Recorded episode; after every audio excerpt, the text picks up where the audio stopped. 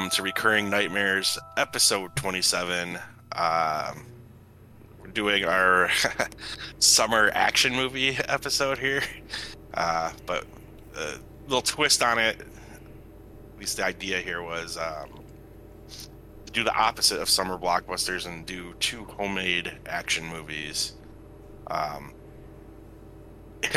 interesting note on this, I think, before we get into all of it, but I think probably the most famous homemade movie from like our generation is Clerks, and Kevin Smith was very smart to know his limitations and make a movie where two people stand in a store and talk. These movies are a little more ambitious, and they have even less resources than Kevin Smith had. So something to keep in mind as we head into this. Who are we, Jeff? Oh, yeah. So, we have a special guest here tonight. I'll introduce him first. We have Javi. Hi. Javi, I invited you on for two reasons. One, I really enjoy you as a podcaster. I think you always have interesting stuff to say. But also, two, I know you're a fan of Deadbeat at Dawn. And I'm like, I need someone to back me up on this. And as always, we have Chris. That's me. And not here to back Jeff up. No, okay. All right. And as always, me, Jeff. I'll be doing hosting duties because these are my movies this month. And let's do the usual beginning here where we talk about what we've seen in the last month. I got three I really loved, but I'm gonna kick it to you first, Javi. What have you been watching?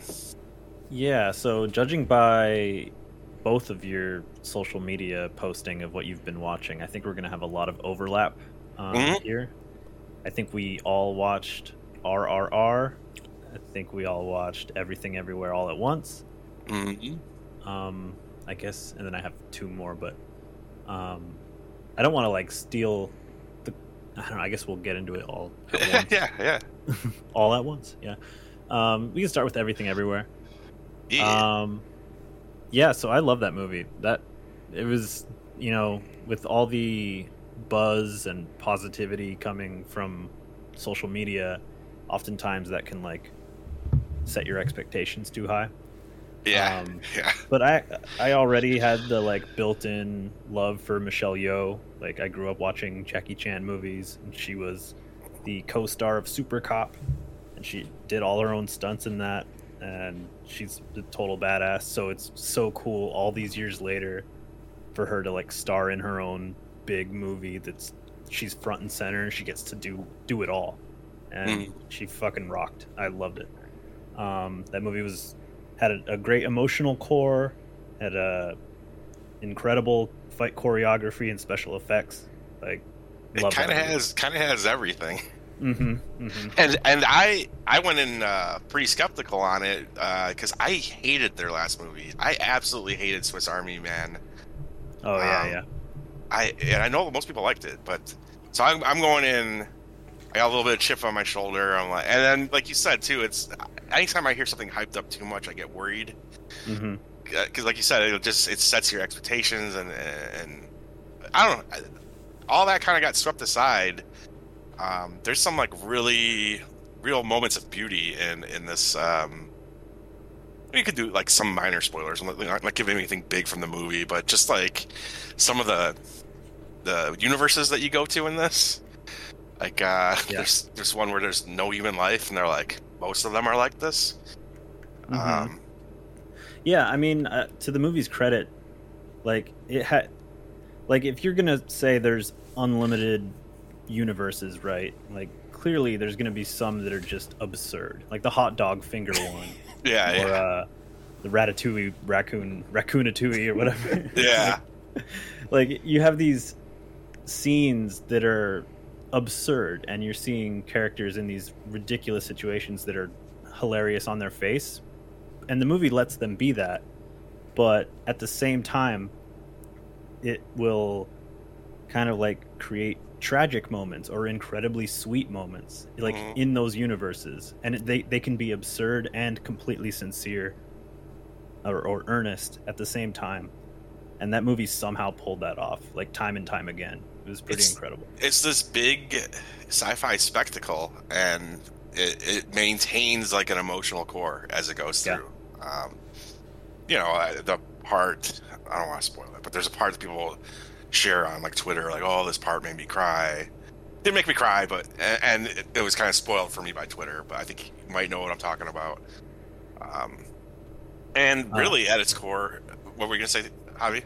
Oh, just, I don't know specifically what moment that is. You know, I could imagine doing taxes and laundry with you. Oh, yes. Yeah. I think the real core of it, though, is kind of like the mother-daughter relationship, which I was not expecting. And that really worked. You know, it's the core of the plot of, like, the villain that she has to stop, and it's also kind of the emotional core, too. Yeah, I loved it, too. You know, it's a lock on the top 10 list for sure. Well, it also... It had stuff that I could relate to as, like, the child of immigrants. Like, there's a lot of stuff, like, little things where, like, your parents are saying something rude about someone right in front of them, but they're saying it in their language, right? Like, things like there's a lot of stuff in this movie where I'm like, holy shit, yeah, I experienced exactly this. Or, like, I have extended family that are very similar to how Michelle Yeoh's character is in this, very judgy, very strict, but that's how they show love, right? And the daughter kind of rebelling against that, and she just can't stand it and wants to cut her off. Like, that totally resonates with me. So yeah, I just really appreciated those elements. I was going to say one not bad thing, but, and it's not even a criticism, but I do think that this movie benefits from its gimmick, like, which is, you know, when you could do, there's infinite universes, you could kind of be so wacky and do anything, and it really lets you be creative. You know, most movies can't do that. Most movies are in one universe, so it kind of gives it a leg up above other movies just based on that. But then there's also movies that do multiverse shit that are not very imaginative. So, sure.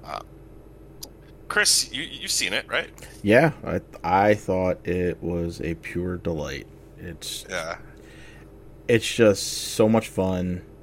You know, as Javi said, like, the special effects look great. I thought the story was, like, heartwarming. I do think it is, like, the mother-daughter relationship is kind of the core of everything. It's just wonderful. Yeah, it kind of felt like a miracle. Like, you're seeing all these elements, and you're like, there's only, I don't know, like, I don't know how these pieces are all working, but they are. Right. You're just seeing, like, everything in lockstep, like, work perfectly. It's like, wow, how the hell? And I wonder how long it took them to actually just make the movie, because you're just constantly seeing, like, it's cycling through universes sometimes, like 50 of them in a few seconds. Like, I'm just like, the amount of time you had to spend making this is got to be insane. Like, yeah, I don't know how they made it. I saw some of the like, very few of the, like, special features making of stuff on YouTube before seeing the movie, and, like, the scene where she's, like, getting knocked back in her chair and she's flying through and it's all zipping really quickly. Like, that's not just a collection of stock footage. Like, one of the directors just stuck a GoPro on their chest and walked around a city for, like, hours, and just, that's what she's flying through while they're doing that. And, like, what was the other thing? Oh, when they're in the RV, they keep going back to that RV when they're, like, at the tax lady's desk. Both her and her husband's parts were filmed completely separately because COVID, and they had to, like, film them months apart, and it's seamless. It looks great. Yeah, super creative. That's just, like, two little pieces of this huge movie. Yeah. It lived up to the hype. It really did. I'm happy I blind bought it. I needed to see it. I didn't get to see it in theaters, so as soon as it came out for a $20 buy, I was like, perfect. It was still so you had saw it before me. It was still in theaters here, and I went that weekend. Yeah. Oh yeah. I mean, it looks good on a big screen. Probably looks fine at home too. So. Yeah. I don't know. You guys want to add anything more to that, or Javi? What else have you been? If you want to say anything else, let me know. Otherwise, what else? Nah, we can jump straight into RRR or Triple R or whatever. Yes, please. Yeah. This is a movie like I just saw a couple people talking about it. I think one of them must have been you, Jeff. Mm-hmm. And I'd seen some clips like on Twitter. Like someone's like, "This is amazing," and like a little goofy moment would be in there. And I'm like, all right, I'm gonna put this on, and we're just gonna check it out. And like almost immediately, like that first scene where the guy like jumps into that big crowd and is just overpowering like 1,000 people. It's like, what the fuck is going on? I thought that was just really interesting. Like the way that they shot this movie and the action in it is like nothing I'd ever seen. It was kind of weird, like seeing Everything Everywhere All at Once and then this like days apart. I was like, what's going on? It honestly, this kind of impressed me more for the reason I just kind of stated it a minute ago, because like this is set in one world and it's still so imaginative, like so crazy and bonkers. And I gotta be honest, I was more into this story. Like I was like, because the first half anyways is like this ticking time bomb of these two guys, you know, like, not spoil anything. I'm not going to spoil anything big, but like first hour and a half is like these two guys who are enemies that are looking for each other are becoming friends, and they don't realize that the other guy is who they're looking for. And you're just waiting for it to blow up. Right. And, and that's just the movie just getting started. You know what I mean? Cause it goes, you know, crazier places than that. Do you want to like explain to people like what the like general idea of this movie is, like what the story is? Yeah, I mean, without getting too into the weeds, like what you said, there's one character who appears to be working for it's the British government, right? It's like so but they're in India, right? I think it's like India 1920s. Yeah. So there's an Indian soldier that's working with for the British government, and he's just like such a badass, and he's like the best of the best, and trying to earn his place as like I forget the title. Like, he's trying to rank up. Yeah. Meanwhile, and the opening scene is this little girl getting basically stolen from a village by the rich elites. From the British, by like side. one of the British commanders or whatever, like I forgot what they call him exactly. Yeah, they just like take her because she has a great singing voice, I guess. Like you're ours now. Yeah. And her brother goes on a journey to like look for her. Mm-hmm. And this British guy who's like this amazing soldier is tasked with finding this guy who's looking for her. That's kind of it's the movie sets it up really well, like better than we just did in like one scene. It literally just says, it gives you a title card that says the story, and it shows the scene of this British soldier, or it's a little British, confusing. Like, higher up.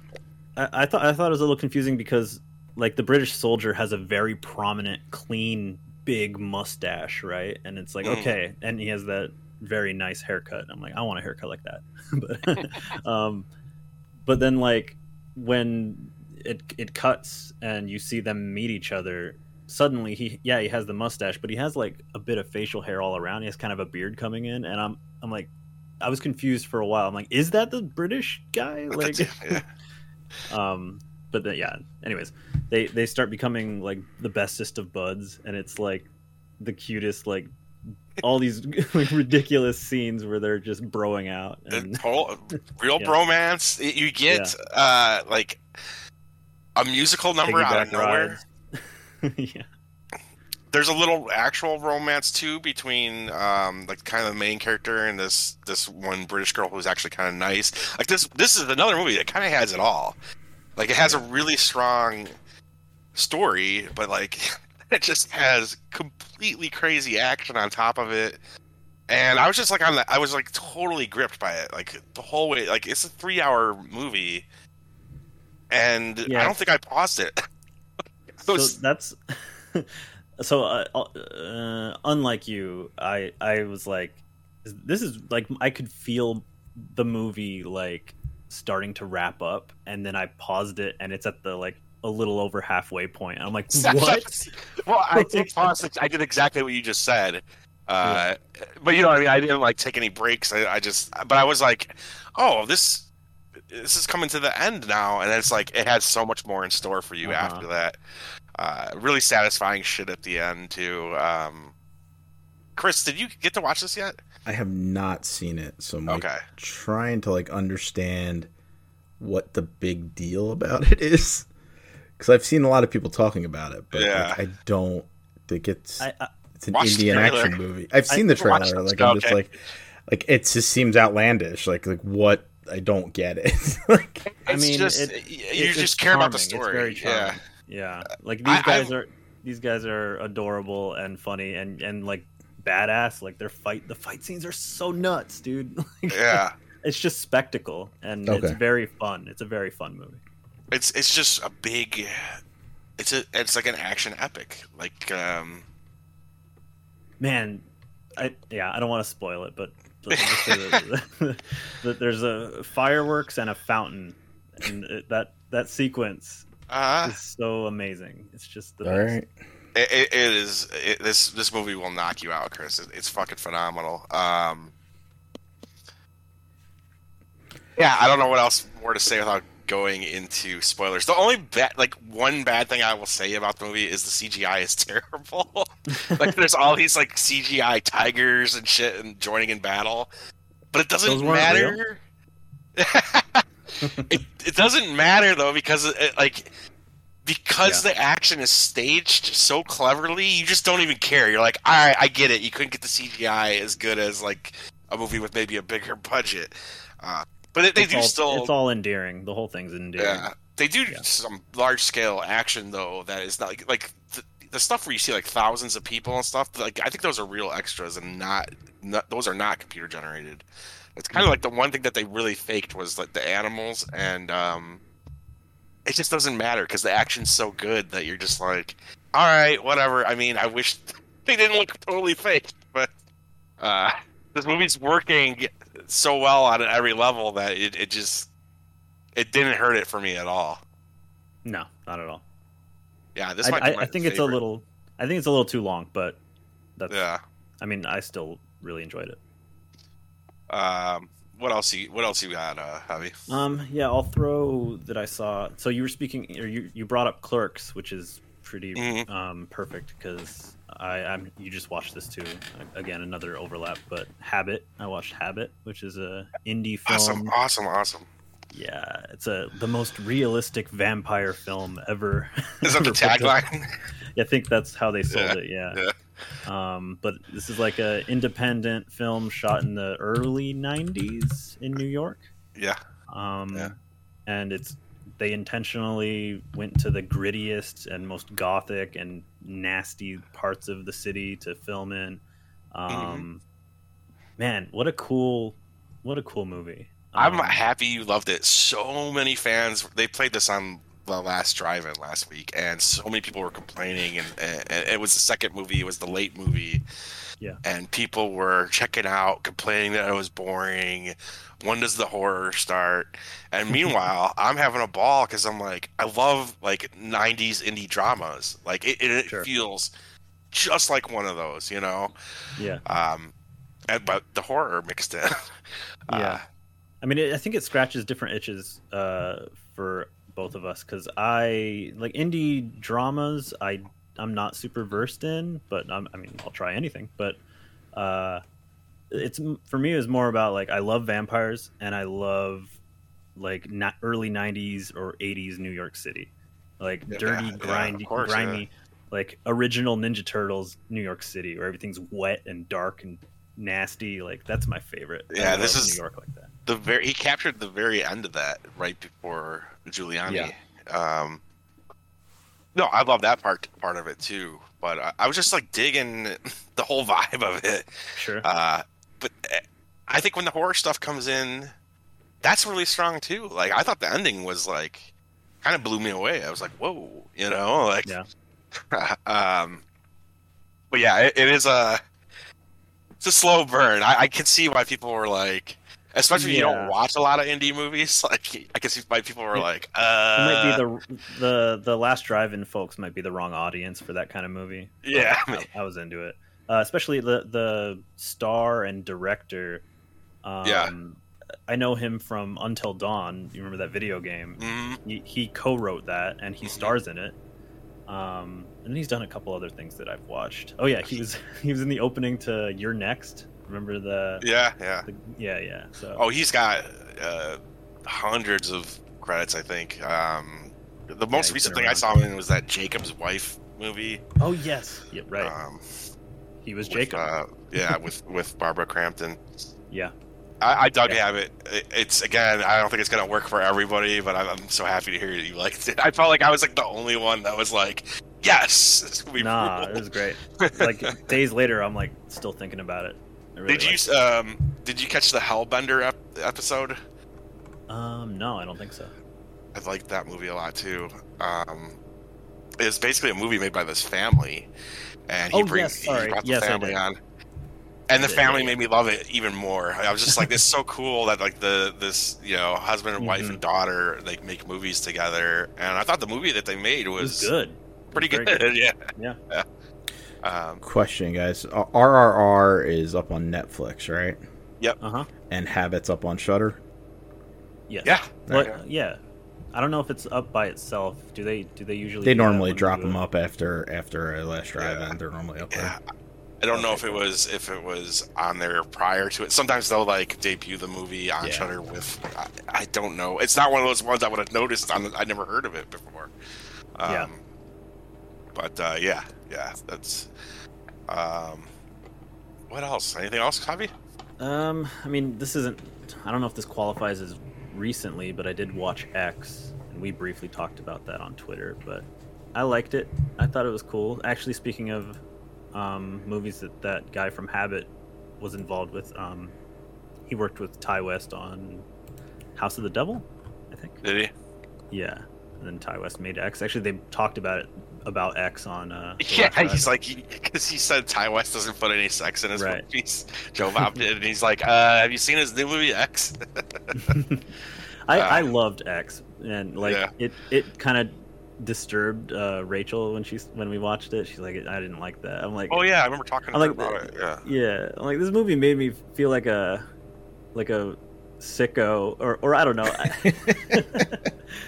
It made me feel like a sicko too. I was liking a Mia Goth. Loved it. Purple eyeshadow, loved it. Mm-hmm. That movie goes all in at the end, and. Like it's one of those things where you look away, but you're laughing and you're grossed out, but you're like, hey man, this movie's just going for it, and hell yeah, dude. I think it's my favorite of.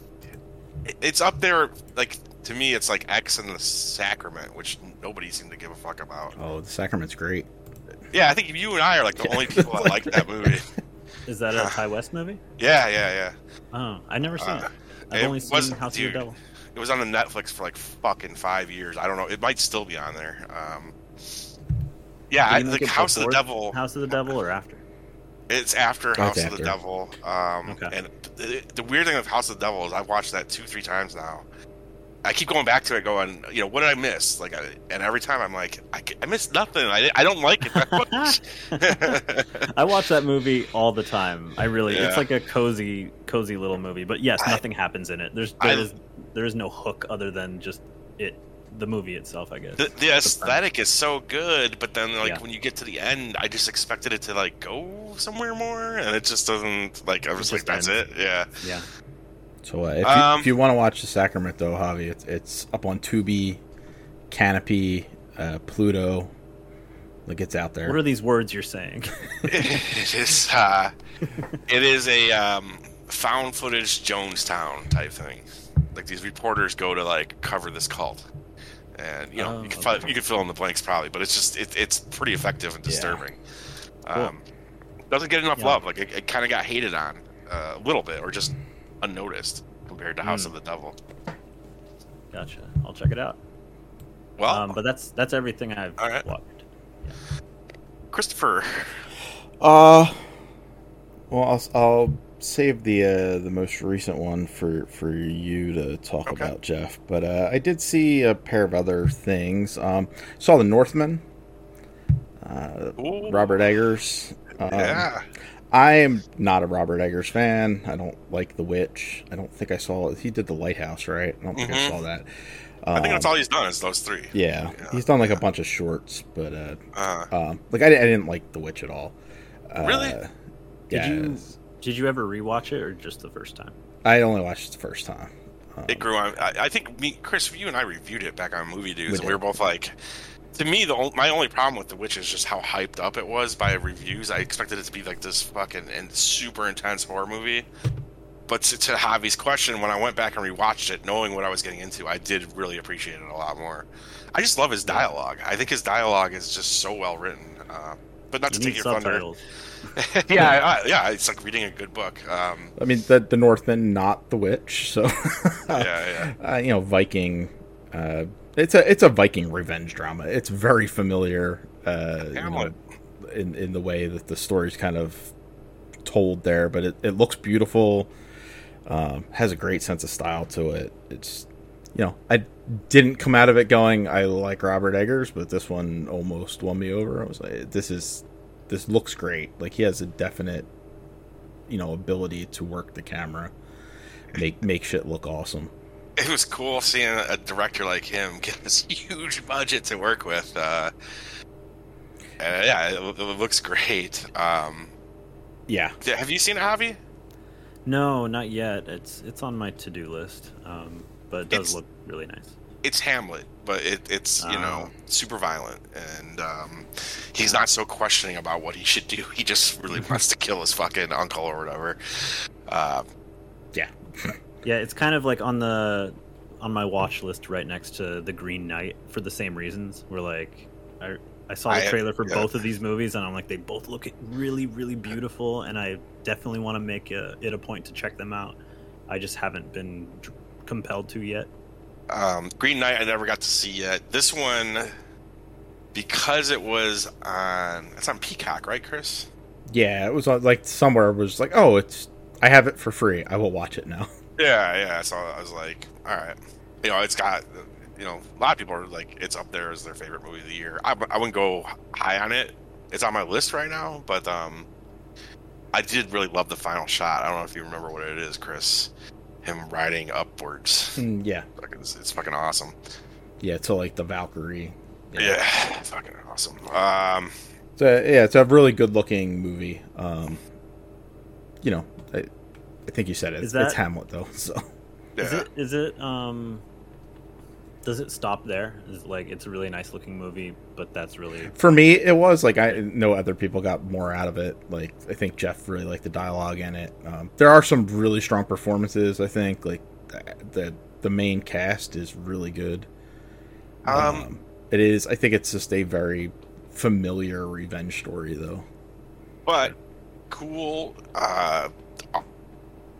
awesome, like, brutality.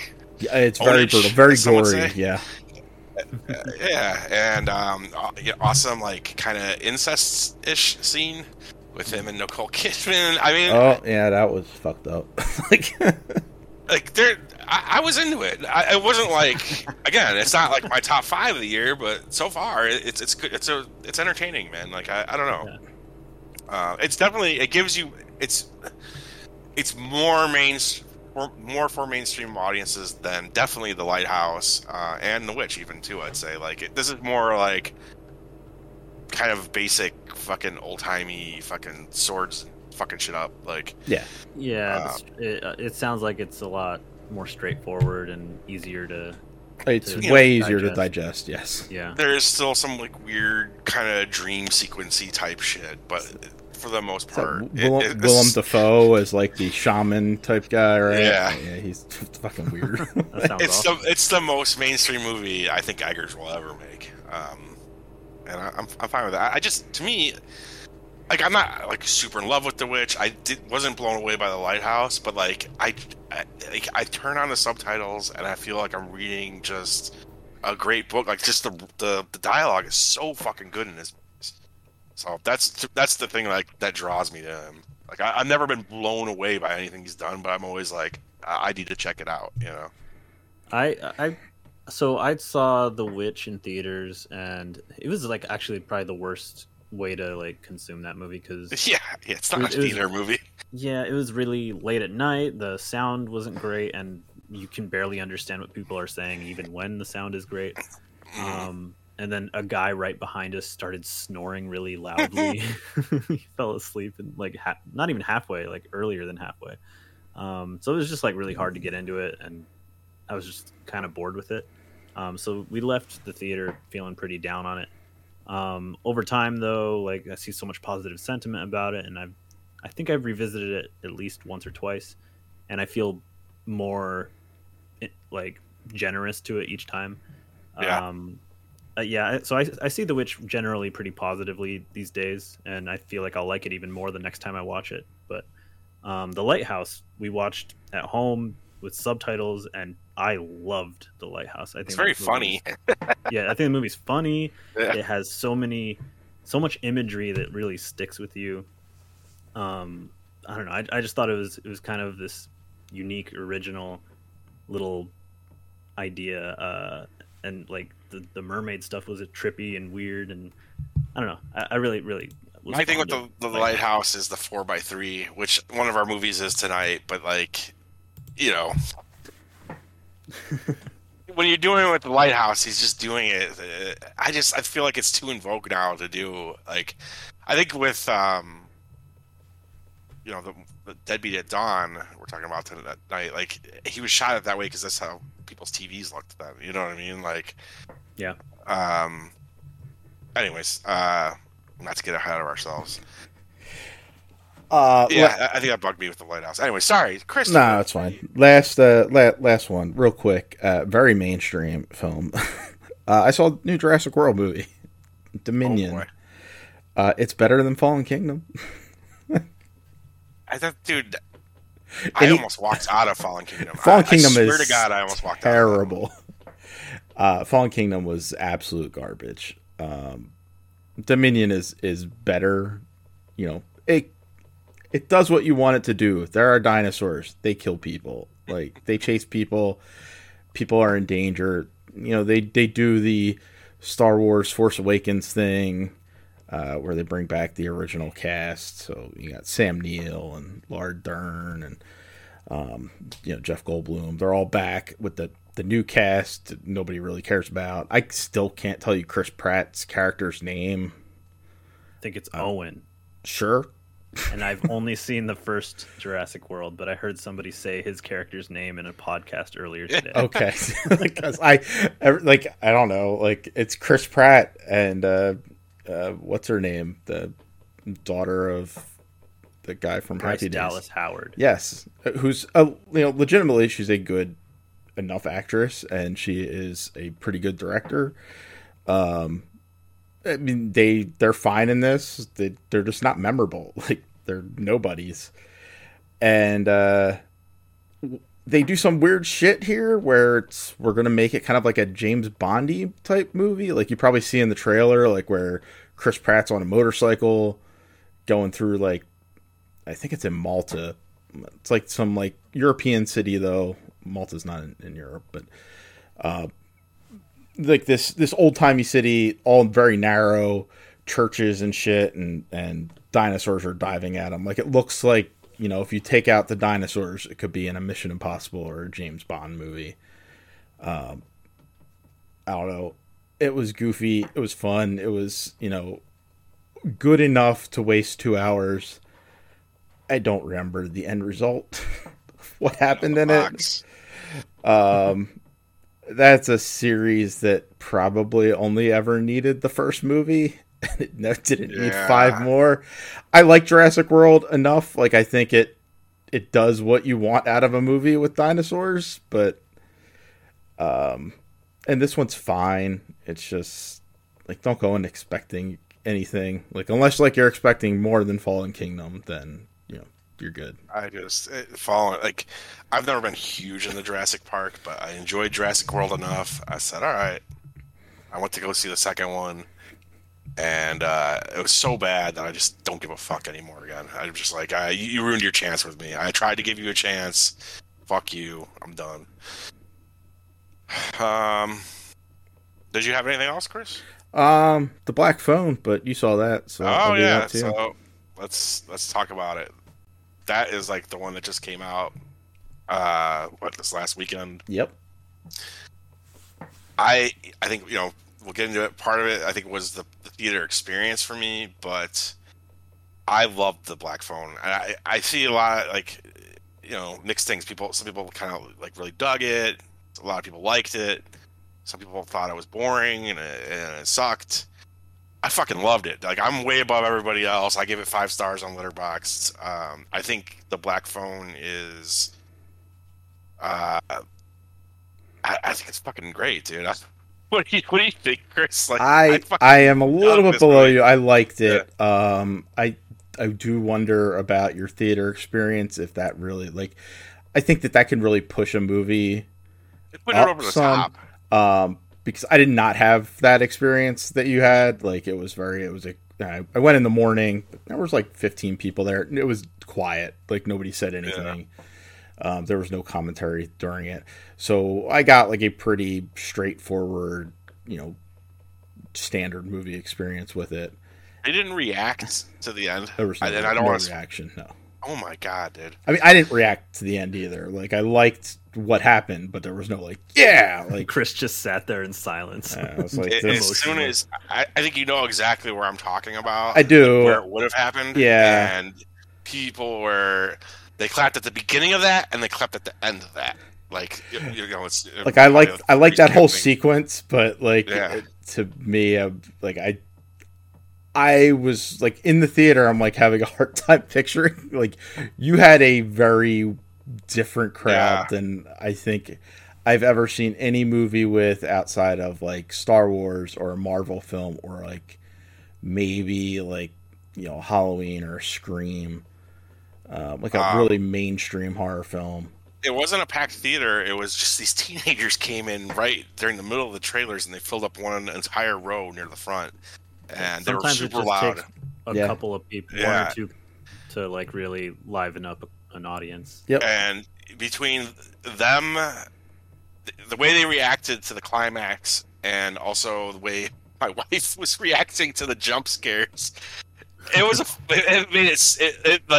It really did elevate the movie a little bit for me. But I do think this is a movie that, that Cargill and crew like really. And I don't know how much of it is based on Joe Hill's story. I never read the story. They really like. It works like a clock. Like, every little piece comes together in it. Like, it's everything that they set up. Like, even the fucking meat in the freezer gets used for something at the end. The Black Phone itself is used for more than what you think from the trailer. Like, it's just every fucking thing has this payoff to it. That was just so satisfying for me as someone that just appreciates writing. You know what I mean? Like, I'm just like, man, they really like tuned this thing up so that like all these little like fucking breadcrumbs that they're giving you throughout the movie. Yeah. Even little things, like the very opening scene when he's like, you got a great arm, you know, you almost got me, like this kid's pitching. Like, that comes into it at the end. Like, every fucking little thing, and I'm like... It just feels like that classic, like, almost like, I don't know, like, I was gonna say Spielberg type. Like, there's a little bit of Spielberg in this, although this movie is fucking... kind of dark and brutal. Well, it's told in that way. Yeah. In that style, and I think like, Stephen King. I mean, this is Stephen King's kid, and they collaborate on a lot of stuff, and he has a very similar writing style. It's slightly different, and he doesn't always hit for me, but I guess King doesn't always hit for a lot of people either. So it has that feel, like it's very. I don't want to say like it's very old timey. Like, there's a classical style to it. Yeah. And it feels good to like watch something like that. Yeah. The other thing I really love about it is like how rooted it felt in what it was like to be a kid during that time, and not in the nostalgic like Stranger Things way. It's like bullies and getting beat up, and the way kids would like really beat the fucking shit out of each other. Like the most, like when I said the movie's like very dark and brutal, I'm not talking about the Ethan Hawke character. I'm talking about the way kids treat each other in this. Like, brutal. They like beat each other within an inch of their life in these schoolyard fights. And in a way, that's better than it is now, because it's better than fucking bringing in a gun and shooting fucking, you know, everybody to death or whatever. Like, it's also like there's a really good line that like resonated for me. It was like I don't know. He's like the tough guy. He beats up this bully early on. The tough friend. Yeah. The good tough guy. And yeah. And he's talking to the main character in the bathroom. He's like. And the guy's like, you didn't need to go that far. He's like, no, I did. Like, if I didn't go that far, then like the message isn't sent. You gotta send a message to everyone around. Yeah, that like no one's gonna mess with me. No one's gonna mess with people that I care about. And it's like, yeah, that's 100% true. Like, if you didn't stand up for yourself back then, and like make a scene, like that was really what it was. It was more about embarrassing the other person so they'd back off of you than anything else. The whole like everything feels so of that era, like the kids going missing type thing, the guy that's in the neighborhood snatching kids up, like that's all of that late 70s era, you know. Like I mean, this shit obviously still happens, right? But it's just like. That was like the number one fear of everyone, like right before Satanic Panic and all that. Like, I don't know, the movie just felt like so grounded in its setting of 1978. Like, it just knew exactly where it was going with it, and it looks that way too. Like, it looks of that era. There's like a little bit of film grain to everything. Like, it's not like a clean, crisp cut film. It is. There's like a 70s style and feel to it as well. And so where did this movie, because like from my perspective, I think I saw a trailer out of nowhere and I know that Ethan Hawke is in it. I don't know anything else. Like, so you said something about Stephen King's son? Did he write or direct? He wrote the short story it's based on. And then Scott Derrickson, the director, I think. Oh, right. Dr. Strange. Yeah, I think Robert Cargill, I think they adapted it into the script, and then Derrickson directed. Yeah, I do like, you know, the last one that those two did together was Sinister, which I also thought was pretty good. I also really like Scott Derrickson's, I think it's his first movie, The Exorcism of Emily Rose. Like, he's kind of 3 for 3 for me on the horror front. This is my favorite movie you missed, though. Like, this is better than Sinister. This is better than Exorcism of Emily Rose. I'm buying this when it comes out. I fucking loved it. And again, part of it, I think, is like, I think the ending is very satisfying as is. Like, if you watch it at home or you go see it at a matinee, like, it's still satisfying. But like, just the way people went fucking ape shit at the end, like, I love. Like, everyone just started clapping. Also, Ethan Hawke is kind of like a instantly iconic villain in this, just because his cool mask that has like interchangeable face plates to match his mood. And my wife was, she kept saying like, "Oh my god, this guy is so creepy," and she didn't know, because you see Ethan Hawke for like half a second, like without the mask. He didn't know who it was, and she's like, "This guy's so fucking creepy. He should play the Joker. He should play." Like, she kept saying, "He should play the Joker." And I'm like, they got a pretty good Joker right now too that they're using, but or at least in actually, I like Joaquin Phoenix too, but I think that Barry Keoghan kid is fucking creepy as fuck. I hope they do more with him. Yeah, I don't know. It's good. That's kind of. Is that all you had, Chris? Yeah, that's it. And that's kind of all I had. The only other thing I had was The Unbearable Weight of Massive Talent, the Nick Cage as Nick Cage movie, which I did not love. Did you like it, Javi? I haven't seen it yet. But Chris liked it. For it. I did. I liked it a lot. Chris liked it. Yeah. It has a guy named Javi. It's just such a disposable comedy. Like, it's just. That's too bad. And like the thing that makes it special is the Nick Cage stuff. And if you did that with, let's say it was a fictional actor, you know, like, oh no, it does not work. It would be just another completely forgettable movie. So I don't know. I mean, I wouldn't have gone to see it if it wasn't Nick Cage. Yeah. So. The premise is the hook, right? I mean, it's like that movie, This Is the End. Like, if it didn't star all those celebrities playing themselves, it wouldn't be funny, right? It's just, I mean, I can see what you're saying, but it's just, to me, it was shallow. It just felt like a cheap, like, dude, the FBI agents in it are played by Ike Barinholtz and Tiffany Haddish. It's like, yeah, I really see these two as FBI agents. Like, it just, everything felt so dumb. Like, and Nick Cage is great in it, and like the thing, you know, I'm a pretty big Nick Cage fan, and it's just like, I'm like, he deserves better than this. Like, it's, I don't know. Is the movie a whole bunch of, hey, remember when Nick Cage did this? Hey, there's a lot of trivia. Like, that's the best stuff, though. That's the best stuff in the movie. It really is. I mean, I guess there's good chemistry between him and Pedro Pascal. Pedro Pascal is great. Yeah. Like they have great chemistry, and it's like their friendship is kind of like the glue of it. Like Pascal's Javi is like this super fan of Cage, and it's like this like music. Like I think you see it in the trailer. Like he has like this Nick Cage museum. He has like a freakish wax figure of him. Two tributes to Mandy in it. Like yeah, there you go. It's like it's throwing me this catnip, but like. And there's a great part where they both trip on acid together. But, you know, like, it's just like once you kicked into the plot, it just feels like so formulaic and dumb. Like, I just...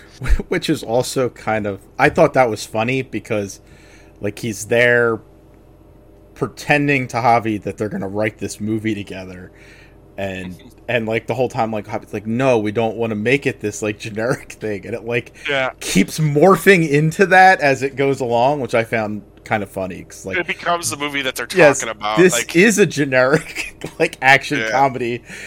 But he's like, we gotta, you know, like at first they wanted to make it a character thing, a character piece, and this kind of has that section, and then they like, but we gotta get something to draw the mainstream audiences in, so if they have like stupid action and shit, I'm just like, and you're gonna do it, like, I don't know, again, it's okay, but it was a one and done for me, and I'm like kind of sad I bought it. It's like, I don't think I'm gonna watch this again. Like it's fine, it's like a 3-star, you know, whatever, like. It's just, it wasn't something I like. I was expecting just because I love Nick Cage. I was like, I'm going to love this. It's just okay. All right. A bunch of cool TV too, but let's just get into our main movies tonight. And we're going to start with Who Killed Captain Alex from 2010. Yeah, we found German tourists. We cooked them. You captured Bruce Lee. We call him Blue Seal. We take the mafia. Take government. Muganda wange. Muganda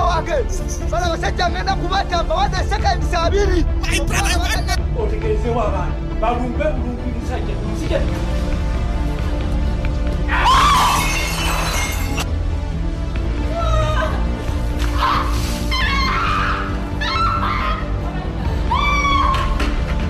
She was caught watching Nigerian movies. Oh, I'm so hungry. Peppa, where are you? Mamma mia! Oh, wow.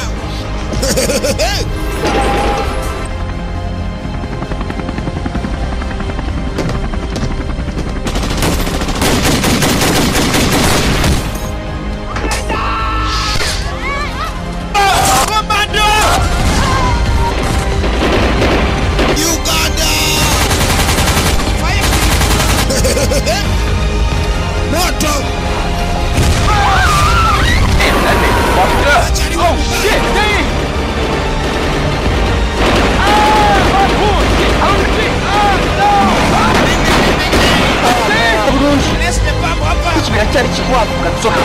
What the hell?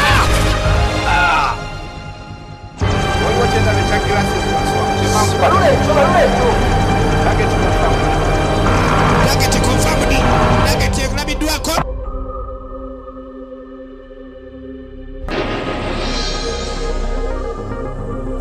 the Captain Alex?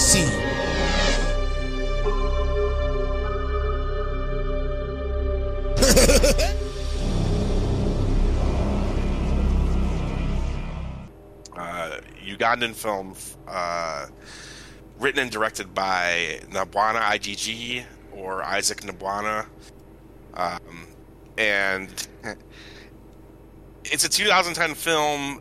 It didn't get any theatrical release, and he actually never thought that anyone outside of his village would ever see it. You know, he comes from like the slums of Uganda, and he's just like, you know, wanted to be a movie maker, and he did it, and he is doing it still. But like I said, no theatrical release, but it did sell like, I don't know, more than 10,000 copies of it on DVD in Uganda. Clips of it have gone viral like here and elsewhere, but I think like most people have not actually seen this movie. Amazingly, this movie was made for a budget of $85. Now, you could be mean and say it looks like it, but when you really think about it, like, I don't know how much, like, you can get accomplished. $85 of prop guns? Because that's a lot of guns they have. The prop guns were actually carved wood that they painted. You could tell. Like, I mean, I noticed the bullets at the end. That he was like carving bullets for that thing, but that's crazy. The guns were too. Yeah, like, if you look at it, like it looked like the stock of it was like some piece of wood, and then like maybe a pipe attached to it or something. Like, you can see that points. Yeah, that's awesome. It's sort of a lost film. The version I saw was presented by the American Genre Film Archive, and it begins with like some title cards explaining this. I'm assuming you guys like watched it on Tubi as well. I watched it on Amazon. You watched it on Amazon. Did it have like the title cards explaining like? Yeah, where it's like this was made they never expected this to be seen outside of the village, that kind of thing. Yeah. I'll read some of it. It's, you know, the second title card says, this is a lost film. All that survives is a low-resolution DVD master. This is due in part to the harsh working conditions, but Nabwana IGG also erased his computer to be able to make his next action film. Been there. But it has survived. I guess there was an original version of it that did not have this narration that we're going to get into. And if you buy it on DVD or Blu-ray, you could actually watch the version without the narration, which I couldn't imagine it being nearly as good as it is in the widely available version. You need that VJME straight from Wakaliwood. So normally when we kind of review a movie on here, we kind of like walk through the movie. Like we'll start at the beginning, we kind of talk about what happens in the movie, and you know, stop to talk about things we like, shots we like, dialogue, whatever, things we didn't like, and then we get to the end and rate it. But I just feel like walking through the plot on this one is kind of a not like it's like that's like the least interesting thing about Who Killed Captain Alex. It's a pretty generic plot. I like the part where the VO guy says, "Commando, mercenary." Yeah, mercenary, commando, soldier. Sometimes he says, "Movie." Yeah, that's just randomly. Yeah, I think that's going to be a lot of what our discussion actually comes down to is like the things like that we liked. But I'll try to briefly explain the plot. There's kind of like this. Rising tensions between the military and this gang called the Tiger Mafia. And the military captures the brother of the gang, you know, the gang leader. I think his name was Richard, the leader. Richard the Tiger Mafia, according to the VJ. That sounds like the laugh, too. Oh my gosh. Exactly the laugh. She just did exactly the laugh, which cracks me up every time. Yeah, they had one take of him laughing, and they just sprinkled it throughout the movie. Sometimes it makes no sense. It's so good. In between the MIDI version of "Kiss from a Rose." Yes. Oh my god. So yes, I have my list of notes that I took, and the first time that happened, and mind you, that was the first time, but I was like, "Was that Kiss from a Rose?" And then it happened over and over. All right, we're gonna get it all. So let's get through the summary. Go. Richard orders his gang to get his brother back, and during the attack, military Captain Alex gets murdered somehow. We don't know who did it, and I don't think we know who did it by the end of the movie. We don't! Yeah, I was like, did I miss that? Did I just check out for like... I don't think they ever explained. No, the end of the movie actually comes up, and it's like, but... Who killed Captain Alex? Yes! But it's just like... Literally, that's the title of your movie. Yeah. With it's the question that the title of your movie asks. I kept waiting for it to be solved. Yeah. But despite the fact that we don't know who did it, like it escalates the tensions between the military and the gang. At the end, Richard launches kind of a terrorist attack on a major city as a distraction, and we can talk about that. It's fucking ridiculous. But the military still comes for him and captures him, and then it ends with the government is declaring martial law, and it just kind of really abruptly ends after nothing feels resolved really, except that the military got Richard. Right? Yeah, I have a note. Kinda, yeah. Right. I have a note that I took right at the end there when Richard. So as the villain, Richard is being apprehended. He shouts, and without stopping, he goes, "I did nothing wrong. I'll kill you all in the sequel." This is the movie that pauses to tell you, get ready for our next movie. Yes. Throughout the movie, the narrator's like, "Oh, wait for this next scene" or whatever. He's like, "This is going to be crazy." He's always telegraphing what's going to happen. It's so, and I guess that's the thing we need to get into first here.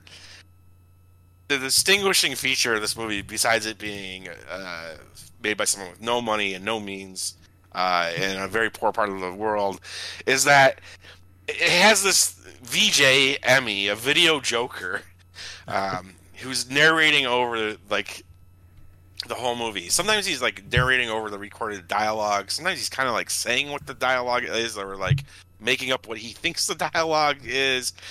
At first, it's really distracting and makes it hard to watch, but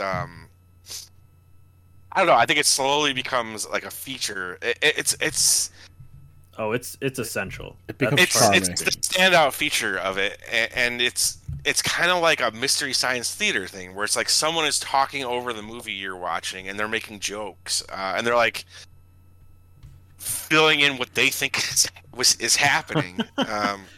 Well, it's weird because they keep going back and forth between they're trying to get you hyped about what's about to happen, and then they're commenting, they're reacting to what's happening as if they're seeing it for the first time. It's just all over the place. So there's two moments that are my favorite with this fucking VJ. One is very very early on. Actually, they're both pretty early on. One is the military's hanging out in this bar, and this chick is up there singing, and out of nowhere, the VJ goes, "Sing Dolly Parton. We love Dolly Parton." It's just what the fuck is that all about? She's not singing Dolly Parton, nor does she. Does she? I just don't understand. Dude, I don't know. I don't know if they're shouting at the movie, or if they're translating what characters are supposed to be saying in the scene half the time, because sometimes it does seem that way, right? Yeah, sometimes it's he's saying what they think. So for one, as I understand it, Ugandan films, this is the video joker is a feature of not so not just this movie, but other movies by this director, who he's probably the most prominent director from here, but other directors too. It's a thing that they do. As I understand it, you can't capture decent audio, and this is a good way to make your movie into super entertaining. You have a comedian kind of riff on the whole thing. Yeah, well, and the other thing is I saw this Letterboxd review, who I think it's insightful and might be right, which is this is probably how they enjoy American films. They watch the American film; it's in English. They don't know what the hell anyone is saying, so they're like drawn to action movies, and they just make sense. Up the story on their own. Like they're just they're like, oh, this is what he's saying now, and making jokes like, oh, sing Dolly Parton, we like, you know, just making it fun, and so you get to the action, which is what you're really there for. Mm-hmm. It's a theory that makes sense to me. I don't know. Like, I don't know the culture enough to know where the VJ thing stems from. But it, like, so, according to Wikipedia, and God knows how accurate that is, audiences go to video halls where these narrators, called video jokers, they translate the dialogue and add their own commentary. So they're acting as translators in the theater, and then they're also giving commentary over it. Exactly as you just said. But it's weird because, like, this is a movie made in their language, so it's like you don't have to do it. It's like that's the thing that, like, but I think it's they're just so used to this is how you watch a movie, right? And actually, the other really funny part to me, he actually says this. He says, you know, you are watching. He says you are watching Captain Who Killed Captain Alex. The first VJ in English ever from Wakaliwood. And this is how we enjoy movies in Uganda. And at first I was just like, I didn't know what to make of that. And then as I researched into it more, I was like, maybe that's what he's talking about. Makes more sense. Yeah. But then he goes, and now, Captain Alex the musical. La la la la la la. It's like, what the fuck? He does that for a second, then he's like, Commando. Commando. I wrote down that there is no reasonable volume to watch this movie at. No, not at all. His commentary is so all over the place too. Like towards the end, like they're in the big climactic battle. They're some of the thugs are running away. Like the gang members, they're running away, trying to jump over a wall. And like the one female gang member, like her pants slipped down a bit. It's like, oh, she has good panties. Chase after the panties. The best is too, like, you could tell he got these people from, like, whoever was like living in the village or whatever. It's like the part where he's like, and this, you know, he's like, now Captain Alex the musical. It's supposed to be like this awesome money shot of like them all walking towards the camera in slow motion, and the chick is just like looking at the ground as she's walking. I'm like, dude, you're supposed to like look at the camera and like look up or whatever. Like, it's so funny. Like, you could tell that some of that quote-unquote actors in this are like, just like, I guess I'll help you, man, like, whatever, you know, like, they're not there, like, they want to be actors. Yeah. I mean, I'm assuming a lot, but it just seems like it's just people that were, like, willing to help out for fun, you know what I mean? Yeah. Mm-hmm. Hey, shout out to Bruce Yu, the Bruce Lee of Uganda, our super soldier. Super kick. The other thing that got a really big laugh from me is when the gang leader Richard is mad at his gang or whatever because they let his brother be captured, and he says he's like yelling at the gang members, and the one gang member says, well, we saved the briefcase and your beautiful wife. And Richard goes, who, this bitch? He just fucking turns and shoots his wife for no fucking reason. Like, so just to make a point. Looks like, what the fuck? And then, am I wrong, or does our hero find her later and she's okay? Right? She lives. Who has the giant PM on her stomach? Yeah, she was shot in the shoulder. Tiger Mafia. Oh, okay. He shot her dead at first. I really did. Yeah, I thought so too. Oh, I thought that was what it was supposed to be meant, but then when Bruce Yu shows up, she's only hurt in the shoulder. Okay. I don't think it was Bruce Yu, but it was the like leader of the military. He had a great line. He said, we have to attack these drug dealers early because I am on vacation and would like to dance later. Oh, it's so good. I'm still going back to the early part where they're like doing this walk. He goes, the Tiger Mafia walk slow because they think slow. Like, what the fuck does that mean? They're dangerous. Like, it's just like the movie is very, like, you can tell by how much we're laughing at it. Like, the movie's very funny. Like, yeah. And sometimes it really, you could tell it's trying to be funny. It's like going for a joke, you know, and it sometimes pulls it off. Like, But it's just also just so much of like him telegraphing, like he'll just say action-packed movie, or and now expect the unexpected. I love that line, expect the unexpected. Yeah. I think he does that more than once. Yeah, at least 3 times. And he sometimes undercuts what's going on in the movie. Like he'll like mock what the characters are saying and like like mimic how they're acting, like mockingly. It's just like, okay. It's really like this guy is like, this Joker guy is watching the movie with you, and I think that's like, this movie on a technical level is pretty inept. Like it, I think in a way it's impressive for its budget, but like what makes it work is that extra VJ layer. I think for me, it's what makes it work. Like I had a fun time despite the fact that this thing is like held together with like strings and glue, you know what I mean? Yeah. I mean, this movie definitely benefits from its runtime. It's only an hour. Yeah. I think it would be even better probably at like 30 minutes, but I think 3 hours. 3 hours. Yeah. Jesus. But yeah, it's like on a technical level, like, I mean, the camera they're using is on par with what I was like using in high school, like a media class. There's like, a kind of like mini DV tapes. There's a part in like for, I don't know, 5 minutes or so of the film where there's like a mud stain on the lens. And it's just like up in the top right corner, like some water hit it, and the mud is just there, and it's just there for like the next 5 minutes. You just remind me, like that whole like final action sequence was just a bunch of people jumping into water, like just crawling through water needlessly. It was amazing. They looked good in the water, though. I will like, I thought that was like, hey, like these guys, they're crawling very well.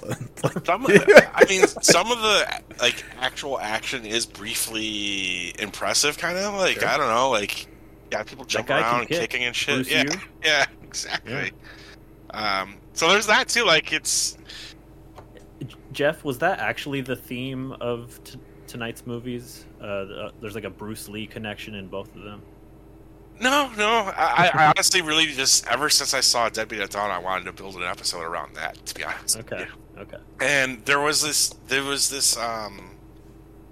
these like homemade action movies that would go viral on Twitter once in a while, and it actually was not this. And I think I figured out what it was. I think it's like this YouTube group. I forgot the name of them. That's just like these really like enthusiastic martial art like students that like make awesome like action scenes on YouTube. I forgot the name of it. If you Google that, you might be able to figure it out. But I think that's what I was looking at. But I'm like, that's not a movie, though. That's just people shooting scenes. But in trying to find what I had seen on Twitter, I stumbled upon the Wakaliwood stuff. And I was like, that's interesting. Like, this has gotten coverage from, like, the American press and stuff. Like, this guy is kind of blew up. Like, considering where he came from and stuff, it's like, it's very impressive what he did, yeah. You know? Yeah. And again, this movie, for like, for all its flaws, there's something like pure about it. Like it's just someone who like loves movies and wants to make movies. That's like, it makes it like endearing. It makes it hard to like judge it how you would like a normal movie that got released. You know what I mean? You're just like, this is this crazy artifact that exists. That's like, and it is funny. You know, like I don't know, like. Mm-hmm. Just the constant, get ready, tighten your seatbelts. One hell of a movie. It's like I don't know. It's there's something really funny about that. Mm-hmm. And some of the like big special, like dude, again, $85. Like these big special effects shots at the end where it's like a helicopter bombing a city. Absolutely hilarious, dude. It's just like, dude, you don't. You didn't care that you didn't have the money to pull off what you're trying to do here. You just did it anyway, and that's kind of the spirit of you know this episode. And it goes right to the next movie too. But I don't know. I feel like there might have been some things that we skipped. I don't know. Anything else you guys want to touch on from Who Killed Captain Alex? I think we've covered everything that I wanted to touch on. That made you laugh, yeah. Let's see, we got the torture scene where the woman's tied up and they're just pouring buckets of water on her and she's laughing her ass off. Yeah, that's everything. That's all I got. I mean, final thoughts and rating. Who Killed Captain Alex is an interesting little experiment to watch, I guess. It's like super annoying, like audio wise. It's just all over the place, and no matter what, they're peaking the mic, so like it's always like staticky, even if it's turned down. So that was, and it's that way the whole movie. So I think that this is at its most entertaining in the trailer. I think the trailer is like the perfect That's all slice. You needed. Yeah, yeah. This trailer's like, oh my gosh, this looks crazy. What? But then you get an hour of that trailer, and it's like, okay. But I do think there are like some bright spots. It definitely got a chuckle out of me here and there. I just don't know if it's worth the whole hour. Overall, it's endearing. I'm happy that it got made. I'm happy it got the attention it did. But if I had to give it a rating, we're going out of 10, right? Yeah. Yep. I'll give it a 3. All right, Chris. I had fun with this. I honestly, when you picked these films, I was like, Jesus Christ, what is he getting me into? And we will get into that, but like, this film is so stupid. But you know, there it is what I envision. Like if I were to make a movie myself, to be that's what I would do. Yeah. Like when you know when you're a kid, you're like, I'm gonna make a movie, and like you have like these thoughts. You're in. This guy just went and did it, and like I mean, I would not have chosen like Kiss from a Rose as my soundtrack for it, but like hey, whatever. It was so outlandish and goofy. I had a lot of fun with it, surprisingly. It is not a good movie, I think. Like as Javi said, it is not good. You know, there are things I like about it. Some of them just like ironically, but I had a good time with the 68 minutes or whatever it was. I do think Javi's right. Probably would have been you cut it a little bit. Would have been a little bit better, but. Well, Javi said all you need is like the trailer. He just needed the 2-minute trailer. That's the thing that goes viral. That's the thing that people have seen if they've seen. Yeah, I mean, I think it's like the bottled up that's the trailer is like a perfect hook of like why this is interesting, right? Like crazy action from a different part of the world that you've never seen before, and like look at them just go for it. Here's this photoshopped helicopter like a city getting flooded down and. I don't know. It's just like that. That's like all the best stuff, all in like one quick hit versus a whole movie. Yeah. I mean, I like some of the action choreography, but there's like stuff like the whole scene in the restaurant bar where you know she's singing. Like that goes on way too long. Like we didn't need 10 minutes of that. Like you had some Dolly Parton. Yeah, but I mean, maybe if she sung some Dolly Parton, maybe it would have been better. But That scene drags on, but there's a variety of scenes that just drag on, like because like he's trying to make a real movie, but like the pieces he has are broken, and he's putting them together. But when it works, it is really funny, and it's entertaining and it's endearing. I am higher on it than Javi. I'm going to give it a 5 out of 10. Okay. Wow, I'm echoing Chris. It's like. If you're judging this on technical, acting, directing, editing, anything like the normal things, the parameters that you would normally judge a movie, it's like this is a 1 out of 10. But it's like I laughed, dude. I had fun. You know what I mean? So I can't go any lower than what Chris gave it. I'm giving it a 5 too. Like it made me laugh. Like it's just like, and it's something I'll say about both of the filmmakers tonight, like they're punching above their weight. Like they shouldn't have been able to pull off either of them what they did. I don't. I don't know. I think that the VJ really rescued this movie. He does a lot of the heavy lifting for it. Yeah, that's That's part of it. That's the experience, you know. And I didn't know that going in. I didn't know it was in it at all. And it was like, at first, it it set me off and put me against the movie. I'm like, why is this guy? He's talking over the dialogue. I can't hear what they're fucking saying. You know what I mean? No, he's telling you what they're saying. Yeah, and I'm just like, and then like as it went on, I'm like, you know, the first time he like just kind of breaks the fourth wall, I'm just like, okay, this is, I guess this is part of it, you know. And it really, like, yeah, it became the standout thing for it. Well, he was done specifically for us. Like, they may have had a version of a VJ for them in their own language, but this was specifically done for English audiences. Yeah. Look, man, you got his movie. It's on Tubi. It's on DVD. I think it's on Blu-ray. Like, I don't know, man. That ain't nothing. Like, again, it's you're not gonna say to someone at your work, "Have you seen Who Killed Captain Alex?" and then be like, "Oh yeah," but he got his shit out there, and it's kind of a cult thing now. So good job, dude. Like, I have a question about this. You may or may not have the answer. At the post credits, when it does that 21 jump or 22 Jump Street style thing, where it's like, check out all these movies, right? And they just throw a bunch of titles at you. Do all of those exist, or was that a gag? I think so. No, I think he's made a lot of movies. Wow. Okay. Yeah, he has a rather extensive filmography. And he really kind of kicked off the filmmaking scene in that region. Like, he really did. Like, there was a few breakouts before him, but he really, he kind of put a stamp on what a Ugandan film is. You know, I will say, like, definitely have respect for someone making do with what they have and like obviously being incredibly successful, because no one else has done that, and here we are talking about his film. So definitely mad props for that. Like, as somebody who made movies a lot like this when I was in high school with all my friends. So Chris mentioned that too. Like, I used to make movies all the time when I was a kid.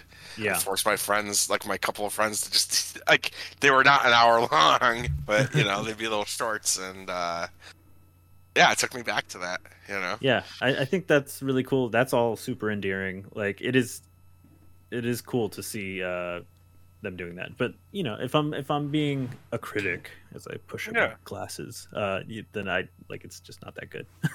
But I mean, it's not good, but I can't be any meaner than a 5, just because, look, if I enjoy a movie, it gets a 5. No, you know what I mean? Like, if I had fun with it, it's a 5, you know? I'm just, I did have fun. I'm a little shell shocked, I guess, because I'm on the video game club podcast with Chris, and I always get the sense that I'm the one that's always like being super generous to the stuff we're like talking about, and then here I am, like the most harsh. But you are only harsh in your rating, and I get it. You know, it's understandable. Yeah, if anyone told me they hated either of these movies, I get it. Less so for our second movie. So Deadbeat at Dawn from 1988. Give me that rush.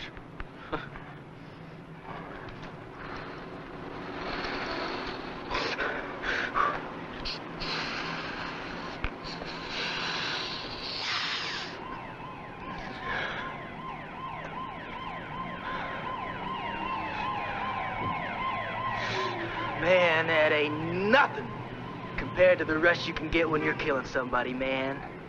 You know what I mean? Yeah. When you're looking in their eyes and you're seeing all that life just go right out of them, it's power. I hate people, man. I don't care. I don't give a shit. I don't give a shit about nothing. Nah. All my life, people have fucked with me. Don't you fuck with me, man. I just fucking hate people. I hate people. And I don't care. I just don't fucking care. I don't care. No, I am the baddest motherfucker you ever saw, man. Written and directed by Jim Van Beber, I believe. I always want to say Van Beber. Mm-hmm. It premiered November 18th, 1988, but that was at a theater in Dayton, Ohio, where you know, our last movie was the first action film from Uganda. This is the first film from Dayton, Ohio, period, I think. Maybe the only, you know, there might be a few other Van Beber movies from Dayton, Ohio. That premiere date is dangerously close to my birthday. Oh, cool. See? Yeah. November 19th, 1987.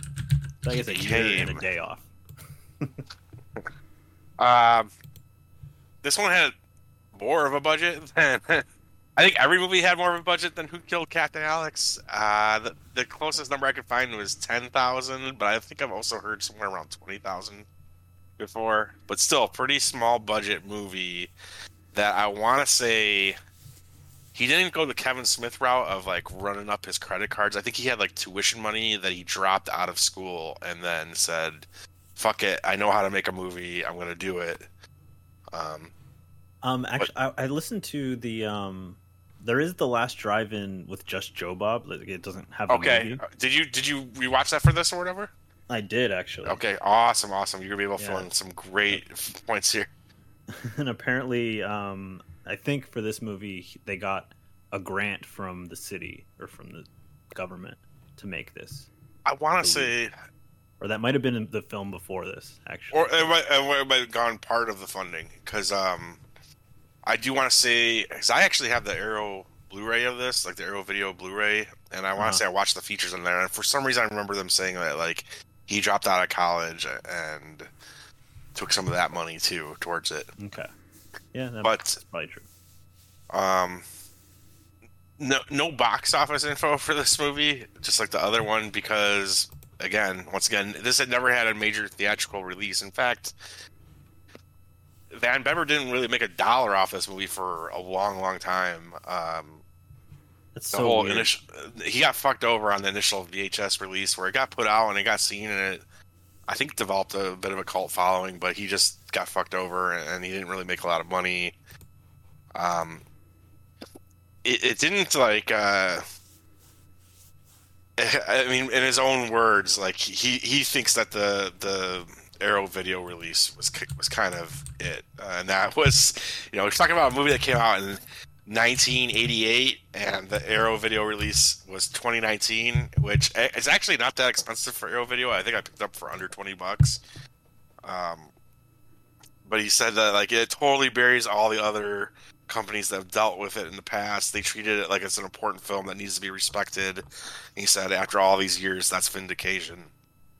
But the movie, I forgot to give these numbers on Who Killed Captain Alex, but who cares? But the movie has like a 6.5 on IMDb, a pretty really high and respectable 3.6 on Letterboxd. Does not really have a Rotten Tomatoes score because, again, didn't really get much of an initial release. You know, it kind of got discovered later. But this movie is pretty simple. I think the tagline kind of tells you what's going on here, which is he quit the gangs, they killed his girl, he became Deadbeat at Dawn. Sick. I love it. Eric Siska of We Ate Movies, I think he had a pretty succinct description of the movie in his Letterboxd review. He said, this is what an honest adaptation of Double Dragon or Streets of Rage would look like. Mm-hmm. So that's the premise. Yeah, go ahead, Javi. What were you gonna say? Oh, just enthusiastically agreeing. Yeah, the final showdown with like all the gang members coming over. And, oh my god! Well, isn't it like the setup of Double Dragon? Kind of like they steal his girl, or I don't know. Yeah.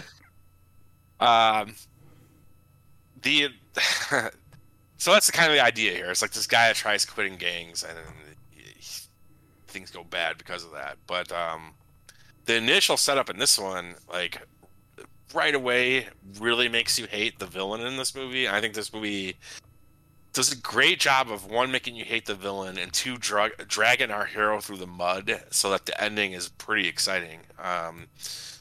So it starts off with this guy, Danny, who is our bad guy. He runs, I think, are they the Spiders? Yeah, I think so. It like starts off right away with him attempting to rape Goose's girlfriend, and also like abusing his own girlfriend. And Danny's like this rival gang.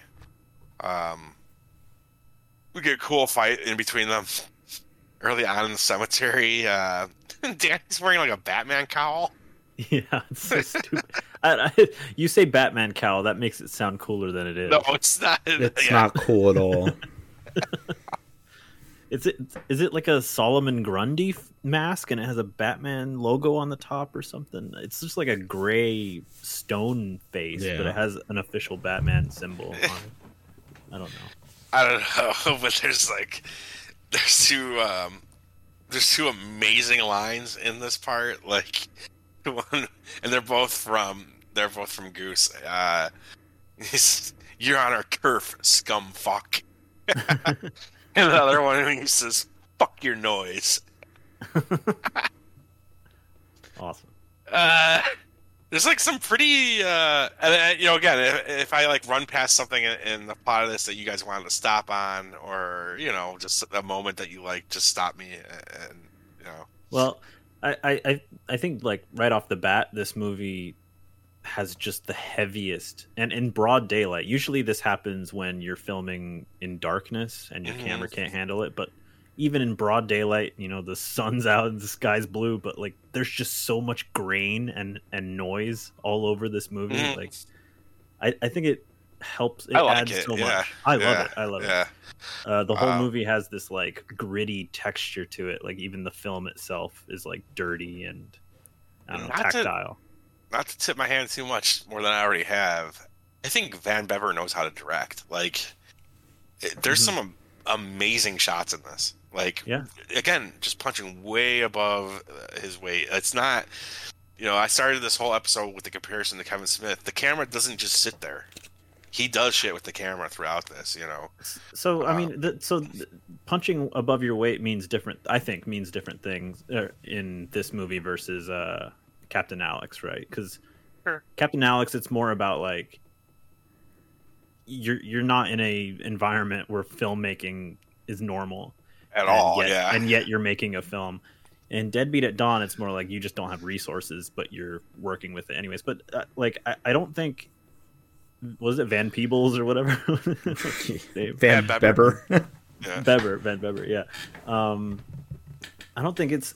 I think he's talented, right? And his talent is shining through despite the lack of a budget. In fact, I think it's helped by the lack of budget. This movie looks really, really great, and I love the violence. The violence is super nasty and realistic.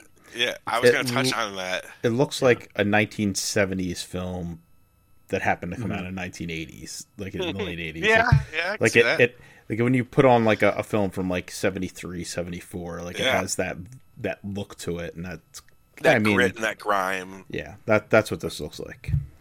Mm-hmm. But again, man, you got to remember this is like someone kind of making a movie in their backyard. Yeah, the violence in it is impressive. Like it's pretty brutal. Like I think so. In this early cemetery scene, like he shoots a gang member's hand and there's gore. Like I'm just like, I don't know. Like, and then there's stuff that we'll get to near the end that I think is really cool. There's another part where he smacks some, like this is kind of early on. He like smacks some dude in the head with nunchucks, and just like knowing everything that I know about this movie, I'm like, he probably did that. Like he probably hit some dude in the head with fucking nunchucks. Like I mean, nunchucks. You see nunchucks used in movies, and usually they don't really like come across as particularly dangerous or painful. But in this movie, it's like, oh my god, that would hurt so bad. It's really good. I don't think he's faking it at all. Like, again, it's like it's someone that like he knows shot composition and this and that, but it's like, dude, he doesn't have the resources. He's wearing a million hats on this. He's not just the writer and director. He's editing. He's stunt coordinator. He's fucking doing the stunts. He's doing the special effects. Yeah. He's the star. And I think he just was like no matter what, we're going to get this done. I don't think anyone suffers more for his art than him in this. Like, the shit he puts himself through, which we're going to get to, is absolutely insane. Yeah. But anyways, Goose's girlfriend is constantly on him to get out, to, you know, get his act together and quit the Ravens, the gang he's in. She makes him wear her impractical cross necklace that's so big. They go off on this little like romantic part together, which I also think is like kind of cool. Yeah. But yes, and so he listens to her, surprisingly, and the Ravens and the Spiders unite after he leaves. And despite this, Danny is still pissed at Goose, even though they've united now. And the bad thing for Goose is, like, that makes Goose fair game, right? Since he quit, like, he's got no protection from was it the Ravens? Yeah. I think Danny tasks, like, two of his idiot fucking, you know, thugs or henchmen to, like... Bone Crusher? Yeah. This guy is a fucking kick. He's talking about how killing people is the biggest rush. He hates people. And I'm the baddest motherfucker ever. I really like. Is this the snakes guy? Yeah. Yes. And it's like this over the top, like Troma level performance. And I love it. And sometimes I'm like, this is like the best Troma movie that ever got made, even though it's not Troma. But yeah, I think they go to Goose's apartment looking for Goose, right? They go to Christie's apartment. But yeah, like where they looking lives. For her? They were looking for him. He was supposed to be there. Okay, and then they just kill her. They kill her. It's weird that they like don't care. It seems as if them killing her, they're like mission accomplished. They were supposed to kill him. Yeah, I think Danny at one point does kind of say like, "Oh, well, you fucking hurt him, and now he's our little bitch." He's like, he becomes like the Reek from fucking Game of Thrones. It was the Deadbeat at Dawn. But the crazy part is when Goose like finds his girlfriend. This is the wildest thing. I did not remember this from the first two times I saw the movie. Is that he just like throws his girlfriend in the dumpster? He like wraps her up in a sheet and throws her in the trash. Like, what the fuck? I don't understand. I think that's like the one area where Van Beber, like, you know, I wish he had a more of a career after this, and you know, other people doing the script. Like, I think he's got like the talent as a filmmaker, but it's just like there's things in this where you're just like, okay. Writing is bad. Yeah. I mean, it's got the basic structure of like a video game story, like we've said. I think it just needs a few little changes that really help it along. Like, I think him and his girlfriend should have had a couple more scenes together.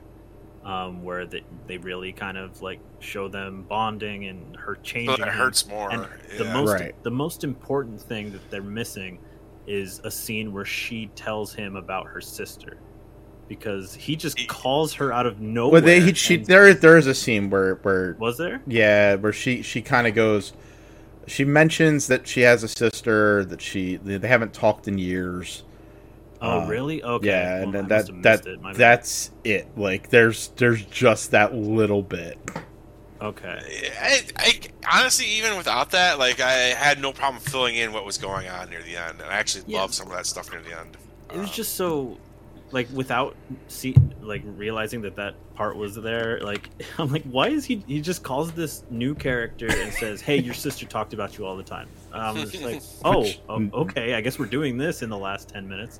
Okay, but I rolled with it fine. Like, they could have set that up in a better way, where like this is someone that his ex or his girlfriend like really regretted running out on, or always missed her or something. And so some of my problem with that whole aspect of it too is, so like, you know, he quits the gang. And she's like, "You're gonna get your life straight," or whatever. and then he leaves the apartment. Like, there's, like, one scene, they're on, like, a motorcycle, they run through the woods, she steals a cigarette, they have a nice talk, and then they're back in the apartment, and he's like, I'm going out, or whatever. And we find out, like, all right, he quit the gang, but he's still, like, running drugs. Like, yeah. Like, he's still a fucking scumbag. This movie never betrays the fact that he is a deadbeat. He's a deadbeat the whole way through. Yeah, not just at Dawn, he's always a deadbeat. Like, this guy fucking sucks.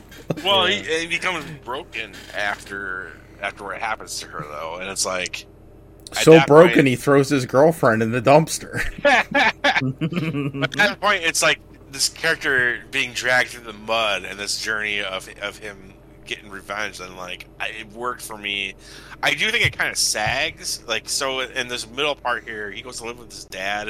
I think it's kind of the weakest part of this movie. I love the dad scenes. I think really, the dad scenes are the best. It like pulls me out of like this gang story that I'm interested in. That, you know? that was where I shut it off last night. It was like, yeah, this is losing me, man. Like, shouting about how he got his last. You got my last fucking beer. What am I supposed to do? Yeah. I mean, like, that was funny. That was amusing. Material for me. I understand that material. You know, speaking of which, you know, but. You know, I think that showing that our main character has no one to rely on, even his own father, is a piece of shit, right? Dude, and, I think like, it just goes on 5 minutes too long. Like, yeah, that's fair. But I did think, like, opposite of you, like, when it went back to the gang stuff, I'm like, this isn't going to work out. We're like, well, this is kind of a, like, he just goes back to them. Yep. And is being, Can we, wait, I want to touch on that right now too. Cause that was a major problem for me. Right. Like, so this guy shows, he's going to shoot himself. Like, he's gone on this terrible bender. He shot up with heroin, done like all sorts of drugs. Yeah. And now he's just going to like kill himself in an alleyway. And his old buddy Keith shows up and like takes the gun from him and sobers him up. And is like, can't have you killing yourself, and I didn't do it because I don't care. I didn't do it because I care. I did it because we need you for this job. Like, really? You have like 40 people in these two gangs, and you needed this dude to help you steal a fucking Brinks truck with $100,000 in it? It's also $100,000 for like the 40 of you? It's like such a dumb setup. I like right before that whole part happens too, like, they show Goose doing lines of cocaine, and it is the biggest line of cocaine you've ever seen in your fucking life. It's like 2 bags of fucking cocaine in one line. Like, I couldn't believe it. It's like at least 12 inches long. He's just like, I'm like, okay, dude, like, I okay. You'd probably be dead from that. You probably don't need the gun, but or the heroin you shoot yourself up with next. But I like the conceit of them forcing him to work for them. Like, it has this whole Reek thing to me where it's just like, you're making this guy your bitch now. You know, like, I like really, and it just makes you want him to get out of that situation and get back at them. You know? Get that. I just didn't get that feel from it, right? Like, it's not like with Reek, like, they treated him bad, and it was like, well, yes, Game of Thrones is better. Right, like we're gonna treat you like a piece of shit, and we're gonna break you as a human. These guys are already broken, man. It's like, we're bringing you back just so like we could set you up to kill you and then destroy your gang because I'm some sort of crazy vindictive guy. I mean, Game of Thrones also got like seasons of TV to make that storyline like so satisfying at the end. But yeah, now we're getting to this heist, and it's kind of like heading into the climax of this movie, and to me this is when the movie like takes off. Like, it really, like, all the kind of like slow shit that you sat through, like, it kind of pays off because you're invested in I'm invested in two things at this point. I'm invested at him getting back at them, and I'm invested in kind of the same thing but on Danny specifically. Like, I can't wait for Danny to get fucking his ass killed. You know what's coming, right? Like, but then this is now when we start to get like the crazy stunts. Like, you get Goose rappelling down the side of a building, and you know he's not doing this with like a permit or like a stunt coordinator. It's all him doing it. This is like guerrilla filmmaking now, you know. There's no like faking it. And they do the heist, and they get back to this place, and you know, Spider does what you the spiders do, like what you expect them to do, and they like double cross them. They're like, "Fuck you, we're taking the money," and they start shooting. But Goose, why did the leader of the Hawks insist that nobody came armed? He was so what an dumb. Idiot. Like, yeah. Who does, we're going to their territory. With, and we're doing it for business, so nobody goes strapped. Like, what? It's like usually you all come strapped, right? Like, right, just in case. Yeah, and Goose has none of it though. Like, Goose is the only one packing, and he gets his ass out of there. I do like how they set that, like, because you see Goose in the. I mean, he's you watch the whole like montage of him getting ready to go and putting the guns and knives and all over him, but then as he's there, he's like observing, and you start seeing like they're. Van Bieber is like showing shots of like, you know, things in the area, and then, you know, Goose uses them in the escape out, which I thought was well done. Yeah, and then, you know, he like swings on a chain, like kicks some people. Like, it's awesome. There's like you know, he's like shooting people, and there's shots of like them getting shot, and the blood squibs are insane, dude. Like, I don't know what he was doing, but like. Huge, giant, fucking fountains of blood coming out of people. And then you got like, now you're on the climax. Like, Goose is on the run. He like grabbed the bag of money on the way out. He's $100,000 in this like tiny little bag. And now he gets some of the most insane shit. Like, they like try to like run him down in a car, and he jumps off a bridge. And I think that is real, Javi. Fill us in on this. Real. That's real, right? Oh, yeah. Didn't he almost kill himself doing it? Yeah, because he didn't realize that there were like piers or like there's things like only 5 like feet from the under the water. Yeah. And he was like 12 feet from one of them. He like literally almost died making this movie, and it's insane. Like, you know, they even the car that they drove into the lake. That was not. They had no permits. They literally just drove a car into the river, and just let it sink. And then, like months later, they were charged and made to like pay to get it out. But this is a quick aside too, because that bit of information I got from Joe Bob on The Last Drive-In, and that was such a special episode of The Last Drive-In, because like you can tell when like Joe Bob really loves a movie, and this was one that he like really, really loved.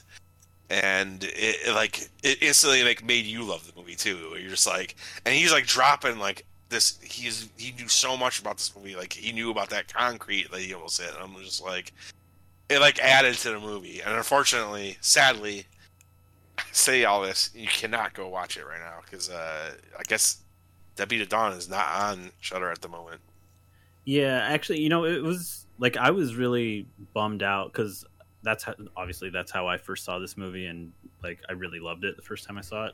And so when we were gonna watch it again for this, I realized it's no longer available on Shudder, and I was like, "Oh my god, wait!" So like that whole episode's just gone. Like, and then I realized how many other fantastic episodes are just gone as well. But luckily, it does suck. But luckily, you know, with the only Joe Bob segments, where it's just the segments, you can watch the movie. Where do you find those? It's like a whole other like episode, like, you know how you have like the Last Drive-In section. There's a look up only Joe Bob. Only Joe Bob. Okay. Yeah, and it has every episode in there. Okay. But they tell you before each segment like the timestamp in the movie. Oh, so you can go back and forth, or you can edit. Did you do that? No, I ended up just watching the whole movie and then watching the whole Joe Bob thing. Yeah, that's and it kind of worked because I knew exactly what he was talking about. Yeah. There's this insane part where he goes to a gas station and he like drinks the Sprite. Yeah, he grabs a Sprite or 7-Up or whatever, and so dumb. But then he like runs at the attendant and is like, "Give me the money!" It's like, dude, you have $100,000 in your hand. What are you talking about? Right. And then the guy in the drive-thru, like, give me the gun, Grandma! This dork and his fucking grandma like, have a gun, and they shoot at him. It's ridiculous, and he gets out of there. But it's kind of redeemed. Like, one, it's funny.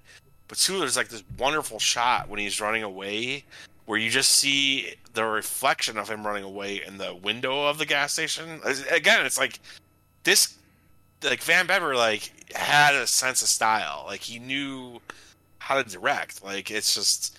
Again, he just was working on severely limited resources to do an action movie. And then right after that, we get my other, like, favorite shot of the movie is... we already kind of discussed this. Like, now he's got this bag of money, and he calls his dead girlfriend's sister, who we were just... I guess Chris said like that was set up a little bit, but he tells him to meet at the Dayton train station. He's gonna give her the money like as like a redemption thing, you know. But then they show the sister leaving her house, and there's this cool shot looking through her car as she runs out of the house. And I swear to God, this shot is like straight out of '90s Scorsese or like early Paul Thomas Anderson. Like I swear to you, I think that like Scorsese saw this movie and stole the shot for like Goodfellas. I think like it's from one of their movies. I can't remember if it's from like Boogie Nights, Goodfellas. It's one of those. It's the same exact shot. It's fucking awesome. You know what I'm talking about, Javi? Yeah. I mean, it basically, I believe the shot starts out as just dead on looking at her front door open, and then it kind of like pulls out. It pulls back, and you're looking through the car window. It's incredible. Like it's Scorsese, dude. Like I'm like this fucking kid, this kid that like dropped out of college is just like this deadbeat. This deadbeat. And then we get the solid showdown at the train station at the end, where you get all the violence and the payoff here. Just Goose just fucking dudes up. I think for he throws a bunch of white dudes from Dayton, Ohio. Like this is a pretty decent like martial arts and there's like, some good action. Yeah, he's got those nunchucks. He's doing like roundhouse kicks and stabbings and shit. Yeah, it's mixed with just like this brutality and like you knowing that they didn't have the means to fake it as much. Yeah, and you get that. What's the snakes dude? I can't remember. Like he gets thrown off the building. Yeah. Then he gets run over by a car, his head which decapitates him, and you see his head rolling away. Like that's amazing. That's what I'm like. I really think that this like last sequence is like just super satisfying after going through the movie. Yeah. Then you get the ultimate like probably most famous part in the movie, which is Goose hanging out of the car. Like he's got his arm stuck in the window, and he's hanging out of the car as Danny's driving. And he gets scraped against the building, and that part is real, right, Javi? Like, yeah. He insists they did it 3 times, but the first 2 times he's like, "You're not close enough. Go faster and get and actually rub me against the wall." Like, do it. He kept telling the actor who played Danny to like, "Yeah, really do it." And the guy's like, "I don't know, dude. Are you serious?" Yeah, he's like, "I'm gonna kill this guy." And so I think that the blood you're seeing and stuff is like real because he actually like scraped his arm against the wall. Yeah, he like clipped. He hit something. Yeah, something on the wall. Yeah, and it ripped his arm. Yeah. And you get the final, like... did you know any of that, Chris, that, like... that this no. Where you scrape against the wall is actually real? It's kind of insane. I mean, I do think that this movie, taken entirely on its own, I could totally understand how it might not resonate like, whatever, as much as without, like, Joe Bob's commentary and insight on it, because that does... Just, like, enhance it for sure. I mean, it's obvious that this is like an amateur production, and so when you keep that in mind, it's like, all right, how are they pulling this shit off? Like, it's not. They're not faking it. They're like just doing it because he wants to make a movie so bad that it's a cool action movie, you know. Yeah. But then and then you get some more cool gore here, like at the very end where they're fighting, and so I think like this final stretch of the like fight sequence is my favorite in the whole movie because it's just so matter of fact, like them stabbing each other or like biting his fingers off. like it makes it none feel of more it brutal, feels, you know? Yeah, none of it feels heightened. It feels like this is how it would go down. This is exactly like getting stabbed a bunch of times.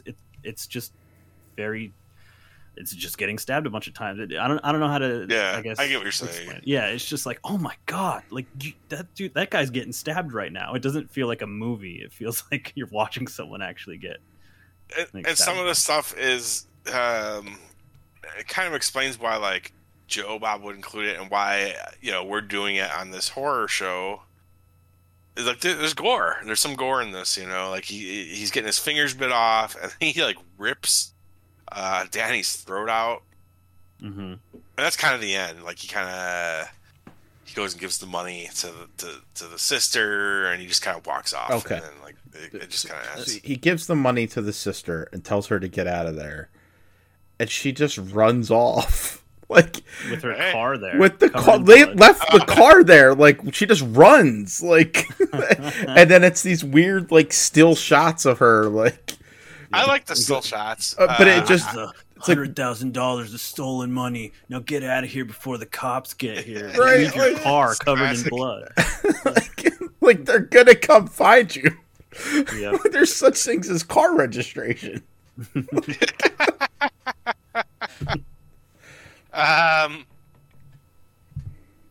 that'd be that Dawn guy.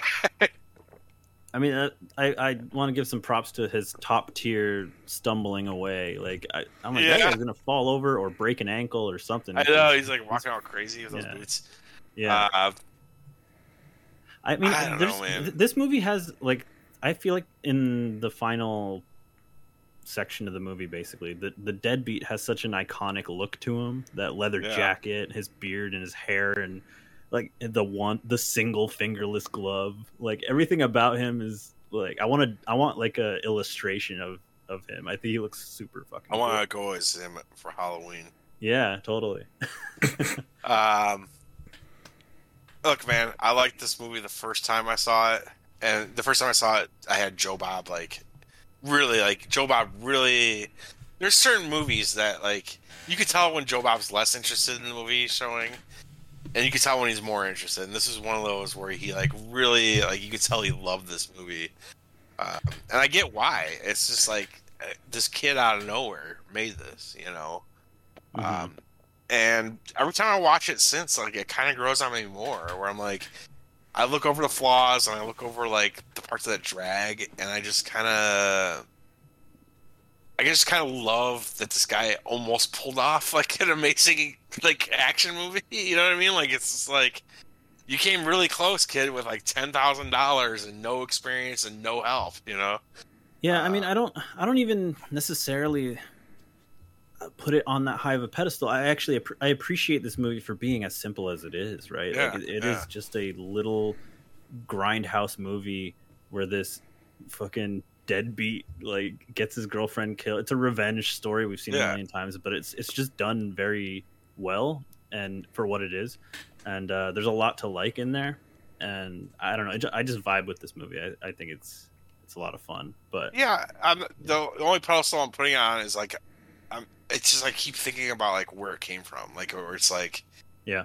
Again, this is not even Troma doing a movie. It's some kid on his own did it. Like I'm just like, wow, dude, you did better than Troma. Like way better. Oh, for sure. Like, Troma's gross. there's some Troma I like. I really like Toxic Avenger. I've never seen it actually. The Toxic Avenger's funny.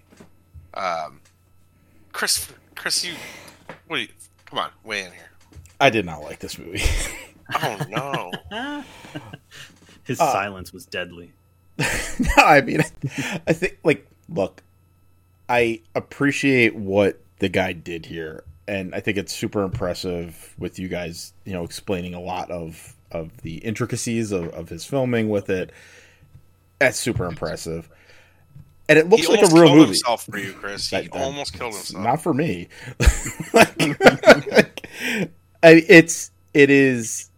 It's an impressive piece of film.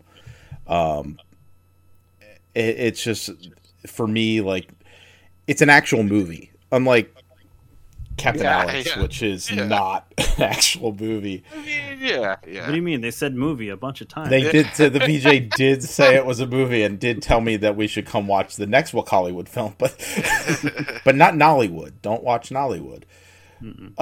But this, like, it looks like a real movie. Like from the beginning, it was like, you know, of this, like, you know, the guy has a sense of style about him. He is able to capture shots. I think some of the choreography is good. I think some of it is, you know, goofy, and like there's a point where he, you know, slams Goose gets his head slammed into a door like three times, and then like by two dudes, and then he like runs up the door and does a backflip. Like, I mean, you're unconscious at this point, man. But you know, it's goofy action movie, whatever.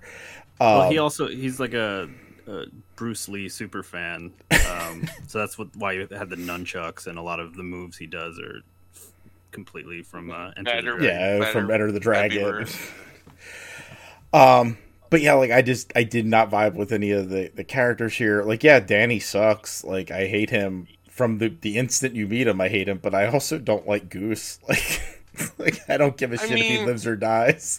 Like, it would have been fine with him dying after he, you know, put his girlfriend in the dumpster. I think Goose comes off like a deadbeat throughout. I think Goose comes off like a dick more earlier on. Oh, for sure. I just kind of feel bad for him after a while. Or I'm just like, I don't like instead of like being like, I'm gonna go after Danny and the Duke's. Like, I know it was them. Like, he even says it later in the films. Like it was them that killed it. Like, I know it was you motherfuckers. Like, it's like he knows. He freaks. He attacks him the first time he sees him. Right. Yeah. Like, so it's like, I mean, you knew who did it. So instead, you go on like a bender and going to kill yourself. And now because they're weirdly bringing you back into the gang for no apparent reason. Now you're gonna like plot. Like, actually, you're not even plotting. You're just waiting for them to double you know, double cross you and you know, kill your gang. He's waiting for his moment. He's looking for his his opportunity. I don't know. There are other opportunities. It works for me. Like that, I don't have a stumbling block with that. It's just kind of all right. He's in a bad situation. He's fucked up mentally. He gets sucked forced into this thing, and then he finally says, "Fuck it." You know, I don't know. I get what you're saying, but it worked for me. No, and it didn't work for me. It kind of sucks because of that. The other thing is, like, I think Javi, you mentioned in Captain Alex, like how bad the audio was.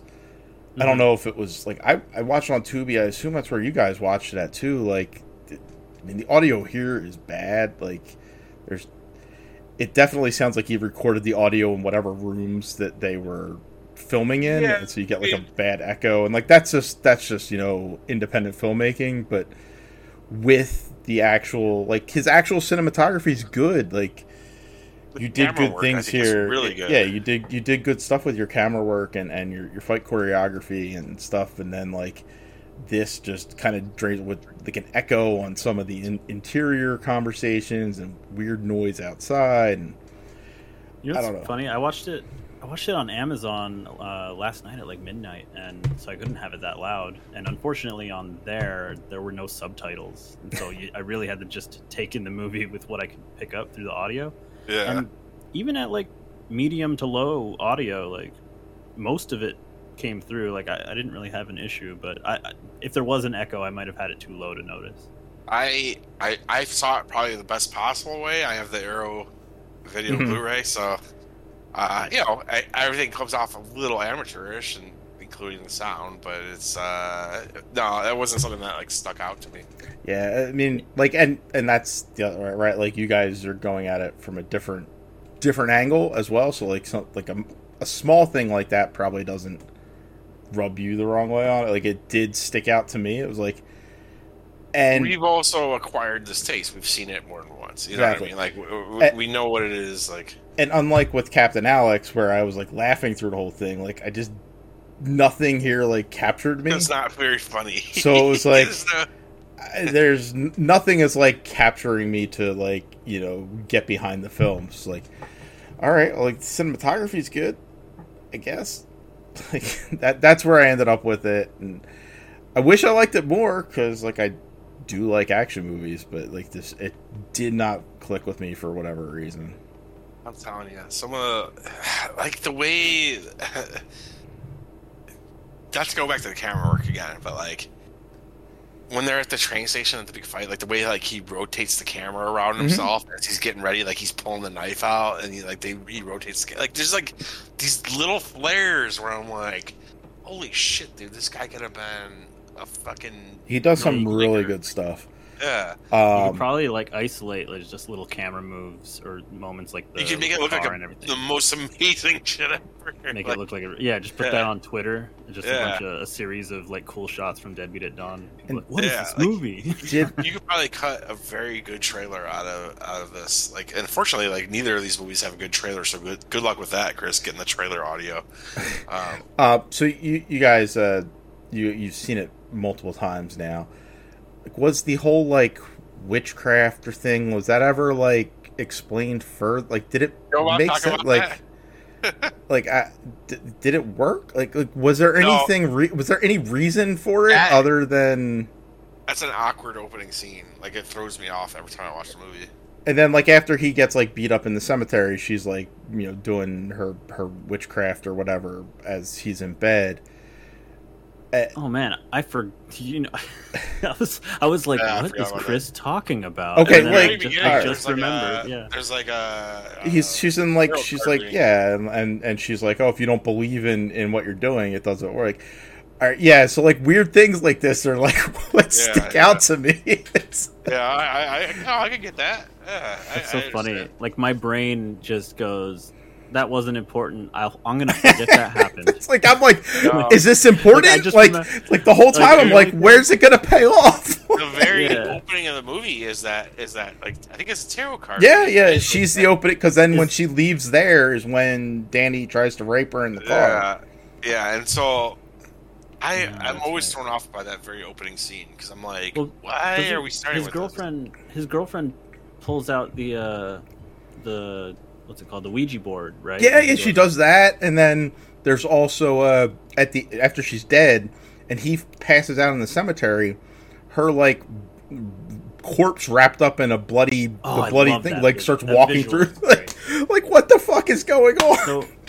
So like I think the first time I saw this movie, I wasn't fully watching it. I had there was a good stint last summer where like. I was just like working super hard, and I would just always have The Last Drive-In playing just on nonstop, and I wouldn't really pay attention; it would just be on, just noise, while I was working. And Deadbeat at Dawn was one of those movies, and I remember like looking up because it sounded interesting, whatever was going on, and it was that visual of the bloody blanket walking through the cemetery. I'm like, what is this? I love that. It's a great shot, but it's like I'm still like trying to connect. Like, what does this have to do? I love that. I mean, the easy way to interpret that, right, is that like he's just guilty or just thinking about the last time he saw her, or whatever. I guess, but then like he looks up and there's like an angel. Like, is it supposed to be implied that she is like guarding over? Like, what the fuck is going on? He's all fucked up, you know. No, I don't know, Jeff. That's the problem. That part doesn't play weird to me.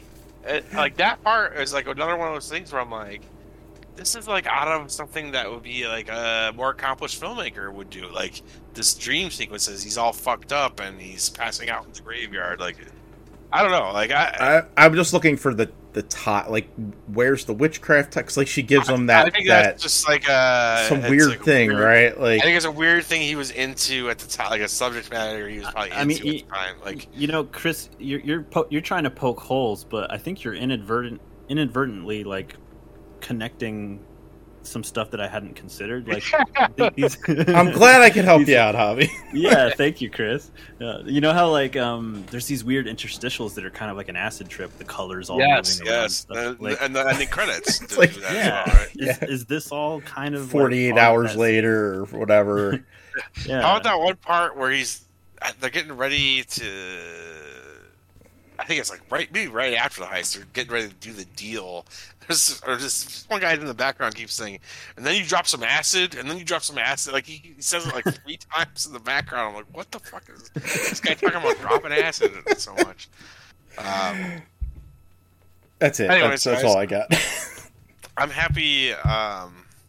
One, Javi, thank you for coming on.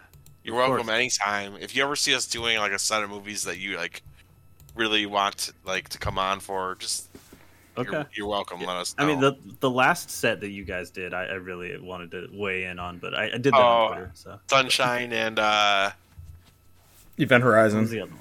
Yeah. Yes. I have strong opinions about both of those movies, but I think we both did too. Yeah, I'll let you know for sure next time. Yeah, if you ever see, like, you're always welcome. We always have fun having you on. How about your final thoughts and rating on Deadbeat at Dawn? Yeah, like I said earlier, Deadbeat at Dawn is not a movie that I think that I would never oversell it, right? If I'm telling somebody about this movie, I'm not going to be like, it's incredible. I'm going to say it's a grindhouse movie, and it comes with all of those caveats. Yeah, exactly. Right. It's like very gritty. It's very violent. It's slow at times. The audio is not the best. It's kind of awkward. But I feel like the movie has a lot of charm. There's just something there that resonates with me. I love the look of the main character. I love the violence is really satisfying and kind of like, I don't know. It feels very real, which I appreciate. Probably because a lot of it is real, but yeah, I mean, this is a fun ride. I think it's definitely enhanced with the Joe Bob, interruptions to like really give you a bunch of insight and like interesting facts about the movie in between.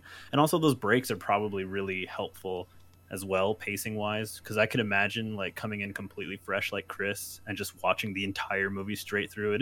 I could see it being a little bit miserable. So I do have that built in. I'm already endeared to the movie on this rewatch, but I love Deadbeat at Dawn. This is one of my favorites, so I would probably rate it let's go with like a 6, high 6, maybe closer to a 7. 6.5. 6.5, yeah. All right. Christopher. Yeah, I mean... I'm scared to hear what you're going to say now. Well, like, I mean, I think you just heard what I was going to say on it. Like, I didn't like it, so I do wonder if I had watched it with Joe Bob's commentary and, like, been able to know a little bit more about the history of it, as opposed to just trying to watch it as a movie. You just watch, you don't blank slate, yeah. Yeah, it's like it doesn't have, to me, it didn't have like that endearing goofiness and nonsense. Maybe if we put a VJ over it. Yeah, if there was a VJ, maybe like something completely ridiculous would have worked for it. Action. And then like I just mostly found the story miserable, like. So it didn't click for me. It's like, I think it's impressive. Like, I do think that Van Beber, or whatever the hell his name is, he has an eye with his cinematography. He made the movie. Yeah, and great on him. I'm glad that it finally worked out for him. Like 30 years later, he finally got paid for it. But. And then I'm glad that, it's out there for other people to kind of draw inspiration from and see. But it is not one of my favorites, and I'm going to go 4 out of 10. Okay, all right. Well, I think we need to make Chris watch more grindhouse movies. Definitely. I do want to add one little point. In rewatching the Joe Bob segments, he did have like this little rant about how Van Beber is a pro-Trump guy or something, and unfortunately, I flew too close to the sun, and I dug into that a little bit, and that's true.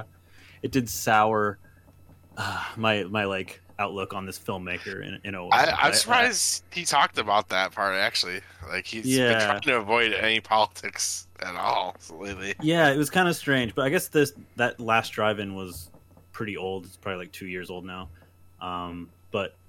But yeah, like I was like, oh, I wonder what he did. I wonder what he did say. And I like tuned into a tiny bit of a podcast with him, and I'm like, oh no, he's a complete idiot.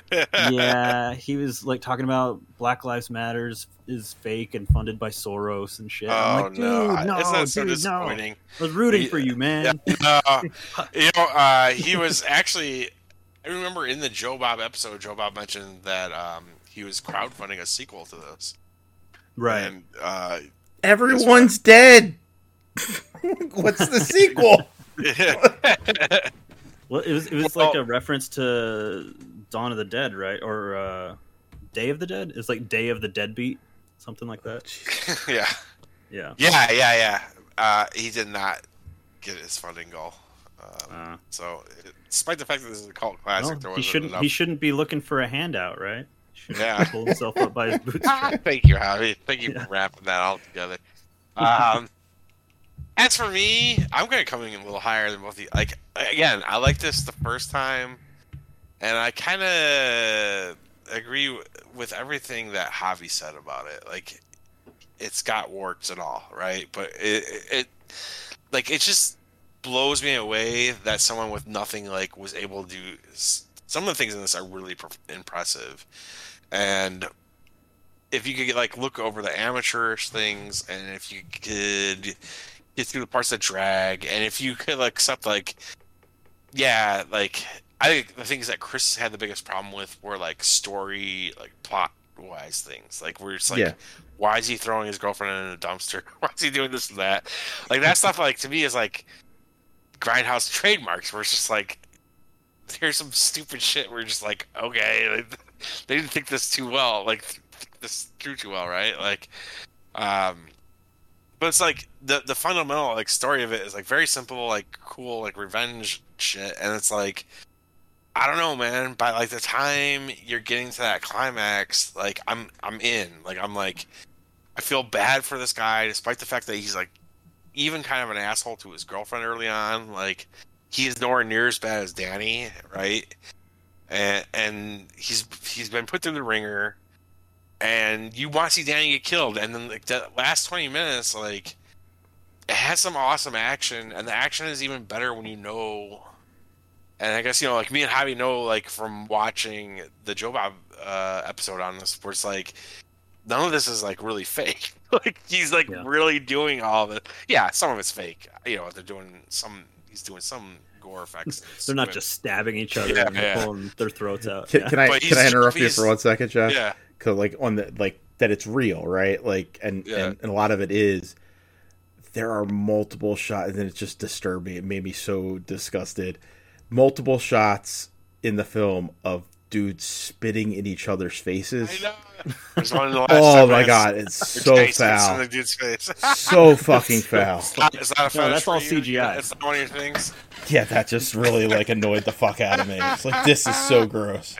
Like, yeah, that Danny dude like spits right in the other dude's face. I don't know. If you look past the shortcomings, I think like. There's a lot to really like here. Like again, the last 20 minutes are really thrilling. Like, you know, dude, like he's like he jumped off a bridge for us. He scraped his arm against the fucking wall. There's some amazing shots. Like really, like you're watching this movie. Like when it starts off, you're just like, this looks like shit. Like what is this? And like then he like impresses you with some of the shots and. The compositions and some of the lighting and everything, it's like, you're like, wow. And I guess I was just invested enough in the story by the end that, like, I'm invested in it. And, like I'm, like, enjoying the ride at the end. So, yeah, it's growing on me more and more with each time. It's a 7 out of 10 for me. This is... I guess, Chris, you are going with Captain Alex as I mean, for me, okay. Barely. That's crazy. Yeah. I enjoyed Captain Alex more. That's just where I'm going to end up at. I get what you're saying. I get what you're saying. Javi, I think, obviously, you and I are going Deadbeat at Dawn, right? Like all day. Yeah. The poll that I did that got very few votes is 100% Deadbeat at Dawn. Yes. So Deadbeat at Dawn wins this episode. I think it was kind of a foregone conclusion at some point, but yeah, I had an open mind going in. Like, maybe Captain Alex is it, but you know, one movie delivered on its title, and the other one. I'm still who killed Captain Alex? Who killed? I still don't know. I still don't fucking know. Exactly. Chris, what are we gonna watch next episode? All right, we're not watching Independent, okay. And we're this will be our August episode, which is historically Shark Week. Oh no! I was gonna make Jeff watch a new shark movie that's up on Hulu right now called The Requiem. But I saw the reviews are so bad on it. It's like, I will watch that on my own and not make anybody suffer through it. So I decided I'm going to one of my staples, the film I love. We're gonna watch it out already. We're gonna watch Deep Blue Sea. Nice. And I was trying to figure like what can I pair it with that's like comparable. Like there's plenty of like stuff. Well, there's plenty of like sci-fi like shark movies. Like Open Water's a more realistic shark movie, and I wanted to get you like a sci-fi shark movie kind of like. You didn't put it against Jaws. Yeah, I can't put it against Jaws. Jaws is gonna win, you know. Right. We're gonna watch another ridiculous shark movie. Jason Statham's The Meg. Nice. Giant shark movie. It's a megalodon. Yeah. That's good. So two blockbuster shark movies. That's what our August theme is. Chris is getting his revenge on me for this episode, I guess. You afraid of sharks? I don't like The Meg. I've seen that one. Oh, okay. Have you not seen Deep Blue Sea? No. Oh, wow. Oh, all right. But I'm not like... That's the other thing is like shark movies are just like... Jaws is good, I guess. It's not like it's not one of my kinks, I guess. I mean, I love aquatic films. I love sharks. Sea life and shit. So I'm happy to oblige you. I mean, I feel like Deep Blue Sea is on par, like quality and tone wise, with like Event Horizon or something. In my head, I don't know. I haven't seen it since I was a kid. I mean, The Meg was kind of in that realm. Like I don't know. Did you see The Meg, Javi? No, I didn't. Okay, it's been I saw it in the theater. These are too cheesy. They're too cheesy. Yeah, they're like The Meg sounds like a theater to see The Meg. I did. I was like, dude, right. Jason Statham versus Sharks. That sounds pretty cool. They're making a sequel. Wrong. They are making a sequel. Yeah, The Meg 2 is coming. There's two Deep Blue Sea sequels. My thing was, like, The Meg gives you blue balls. Like, it's been a while since I've seen it, but it's like it makes you wait too much.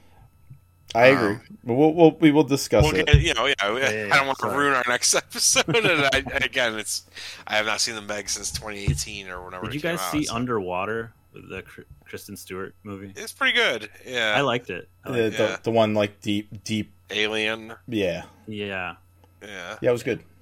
Yeah, that was one of the last movies I think I saw in theaters before COVID. Right. I actually was trying to build an episode around that movie, and then I saw the movie. I was like, it's okay. I don't think it's worth trying to make an episode around. Yep. Underwater was. I saw it in January 2020. I love her though. Really love her. I can't wait to see Crimes of the Future with her. Yeah. Dude, that's out. You can see it on HBO, right? Or somewhere. Can you? Yeah, is it's streamable. Okay. Yeah. I know it was out. I didn't know it was like I could watch it at home. Pretty sure it's out of my theater already. So I love her. I really do. I know, Jeff. I know. Yeah. Thank you, Javi. It's too bad she doesn't like us. Maybe she does. I don't think she wouldn't like us in that way. Maybe. I see. Yeah. The way I like her. I like her. Actually, she's a very good actor, too. Like, I think she's... Yeah. I like make a point to see this. Them Twilight kids are all very talented. Yeah, and it's like they got like fucked over by those like Twilight movies where like everyone just assumed they were bad actors because of it, and it's like they're both like phenomenal actors. Like, I mean, I think it's easy to say that, but really in the grand scheme of things, like them getting those roles is why we all know who they are and gave them the opportunity to like prove everyone otherwise. So, and to be fair, I've never seen those movies. Like, I don't know, they could be amazing in those movies as well. I don't know, but I've seen a ton of stuff that both her and was it Pattinson? Both of them have done since, and they're both great. I love them both. Yeah. I love her more. I'm gonna make us watch Twilight movies at some point, Jeff. Oh, there you go. I've never seen them either, so it's crossed my mind. You should do Twilight versus Bram Stoker's Dracula. All right. It's like I was like, what can we do versus the first Twilight? It's something I thought about. Daybreakers. Just to force us to watch it. Daybreakers. I like that movie. I really do. Is that the Ethan Hawke movie? Yes. Yeah. Yes, that movie's great. Yeah. Love vampire movies. Yeah, me too. You should watch this season of Joe Bob because it's been 40% vampire movies. It really has. Mm-hmm. I am going to take a look at that Habit movie. So yes, watch the Joe Bob version if you can. Just you know, Chris, it's slow. Just so you know, it's slow, but it's like you know, it's really kind of more of an indie alcoholism movie. Yeah, kind of, but it's like, is the alcoholism him or like you know, is him thinking that she's a vampire? That you know, is he like a delusional drunk or not? You know, one of those. It's kind of like if you went into this movie just like somebody sat you in the theater and you have no like understanding of what you're about to see, probably you won't know it's a vampire movie. You won't know it's a vampire movie drama. Okay, yeah, exactly. You'd probably be like, "This is like an alcoholism movie." Yeah, yeah. But then it goes places. Anyways, cool. I guess that wraps it up. We'll be back for Shark Month.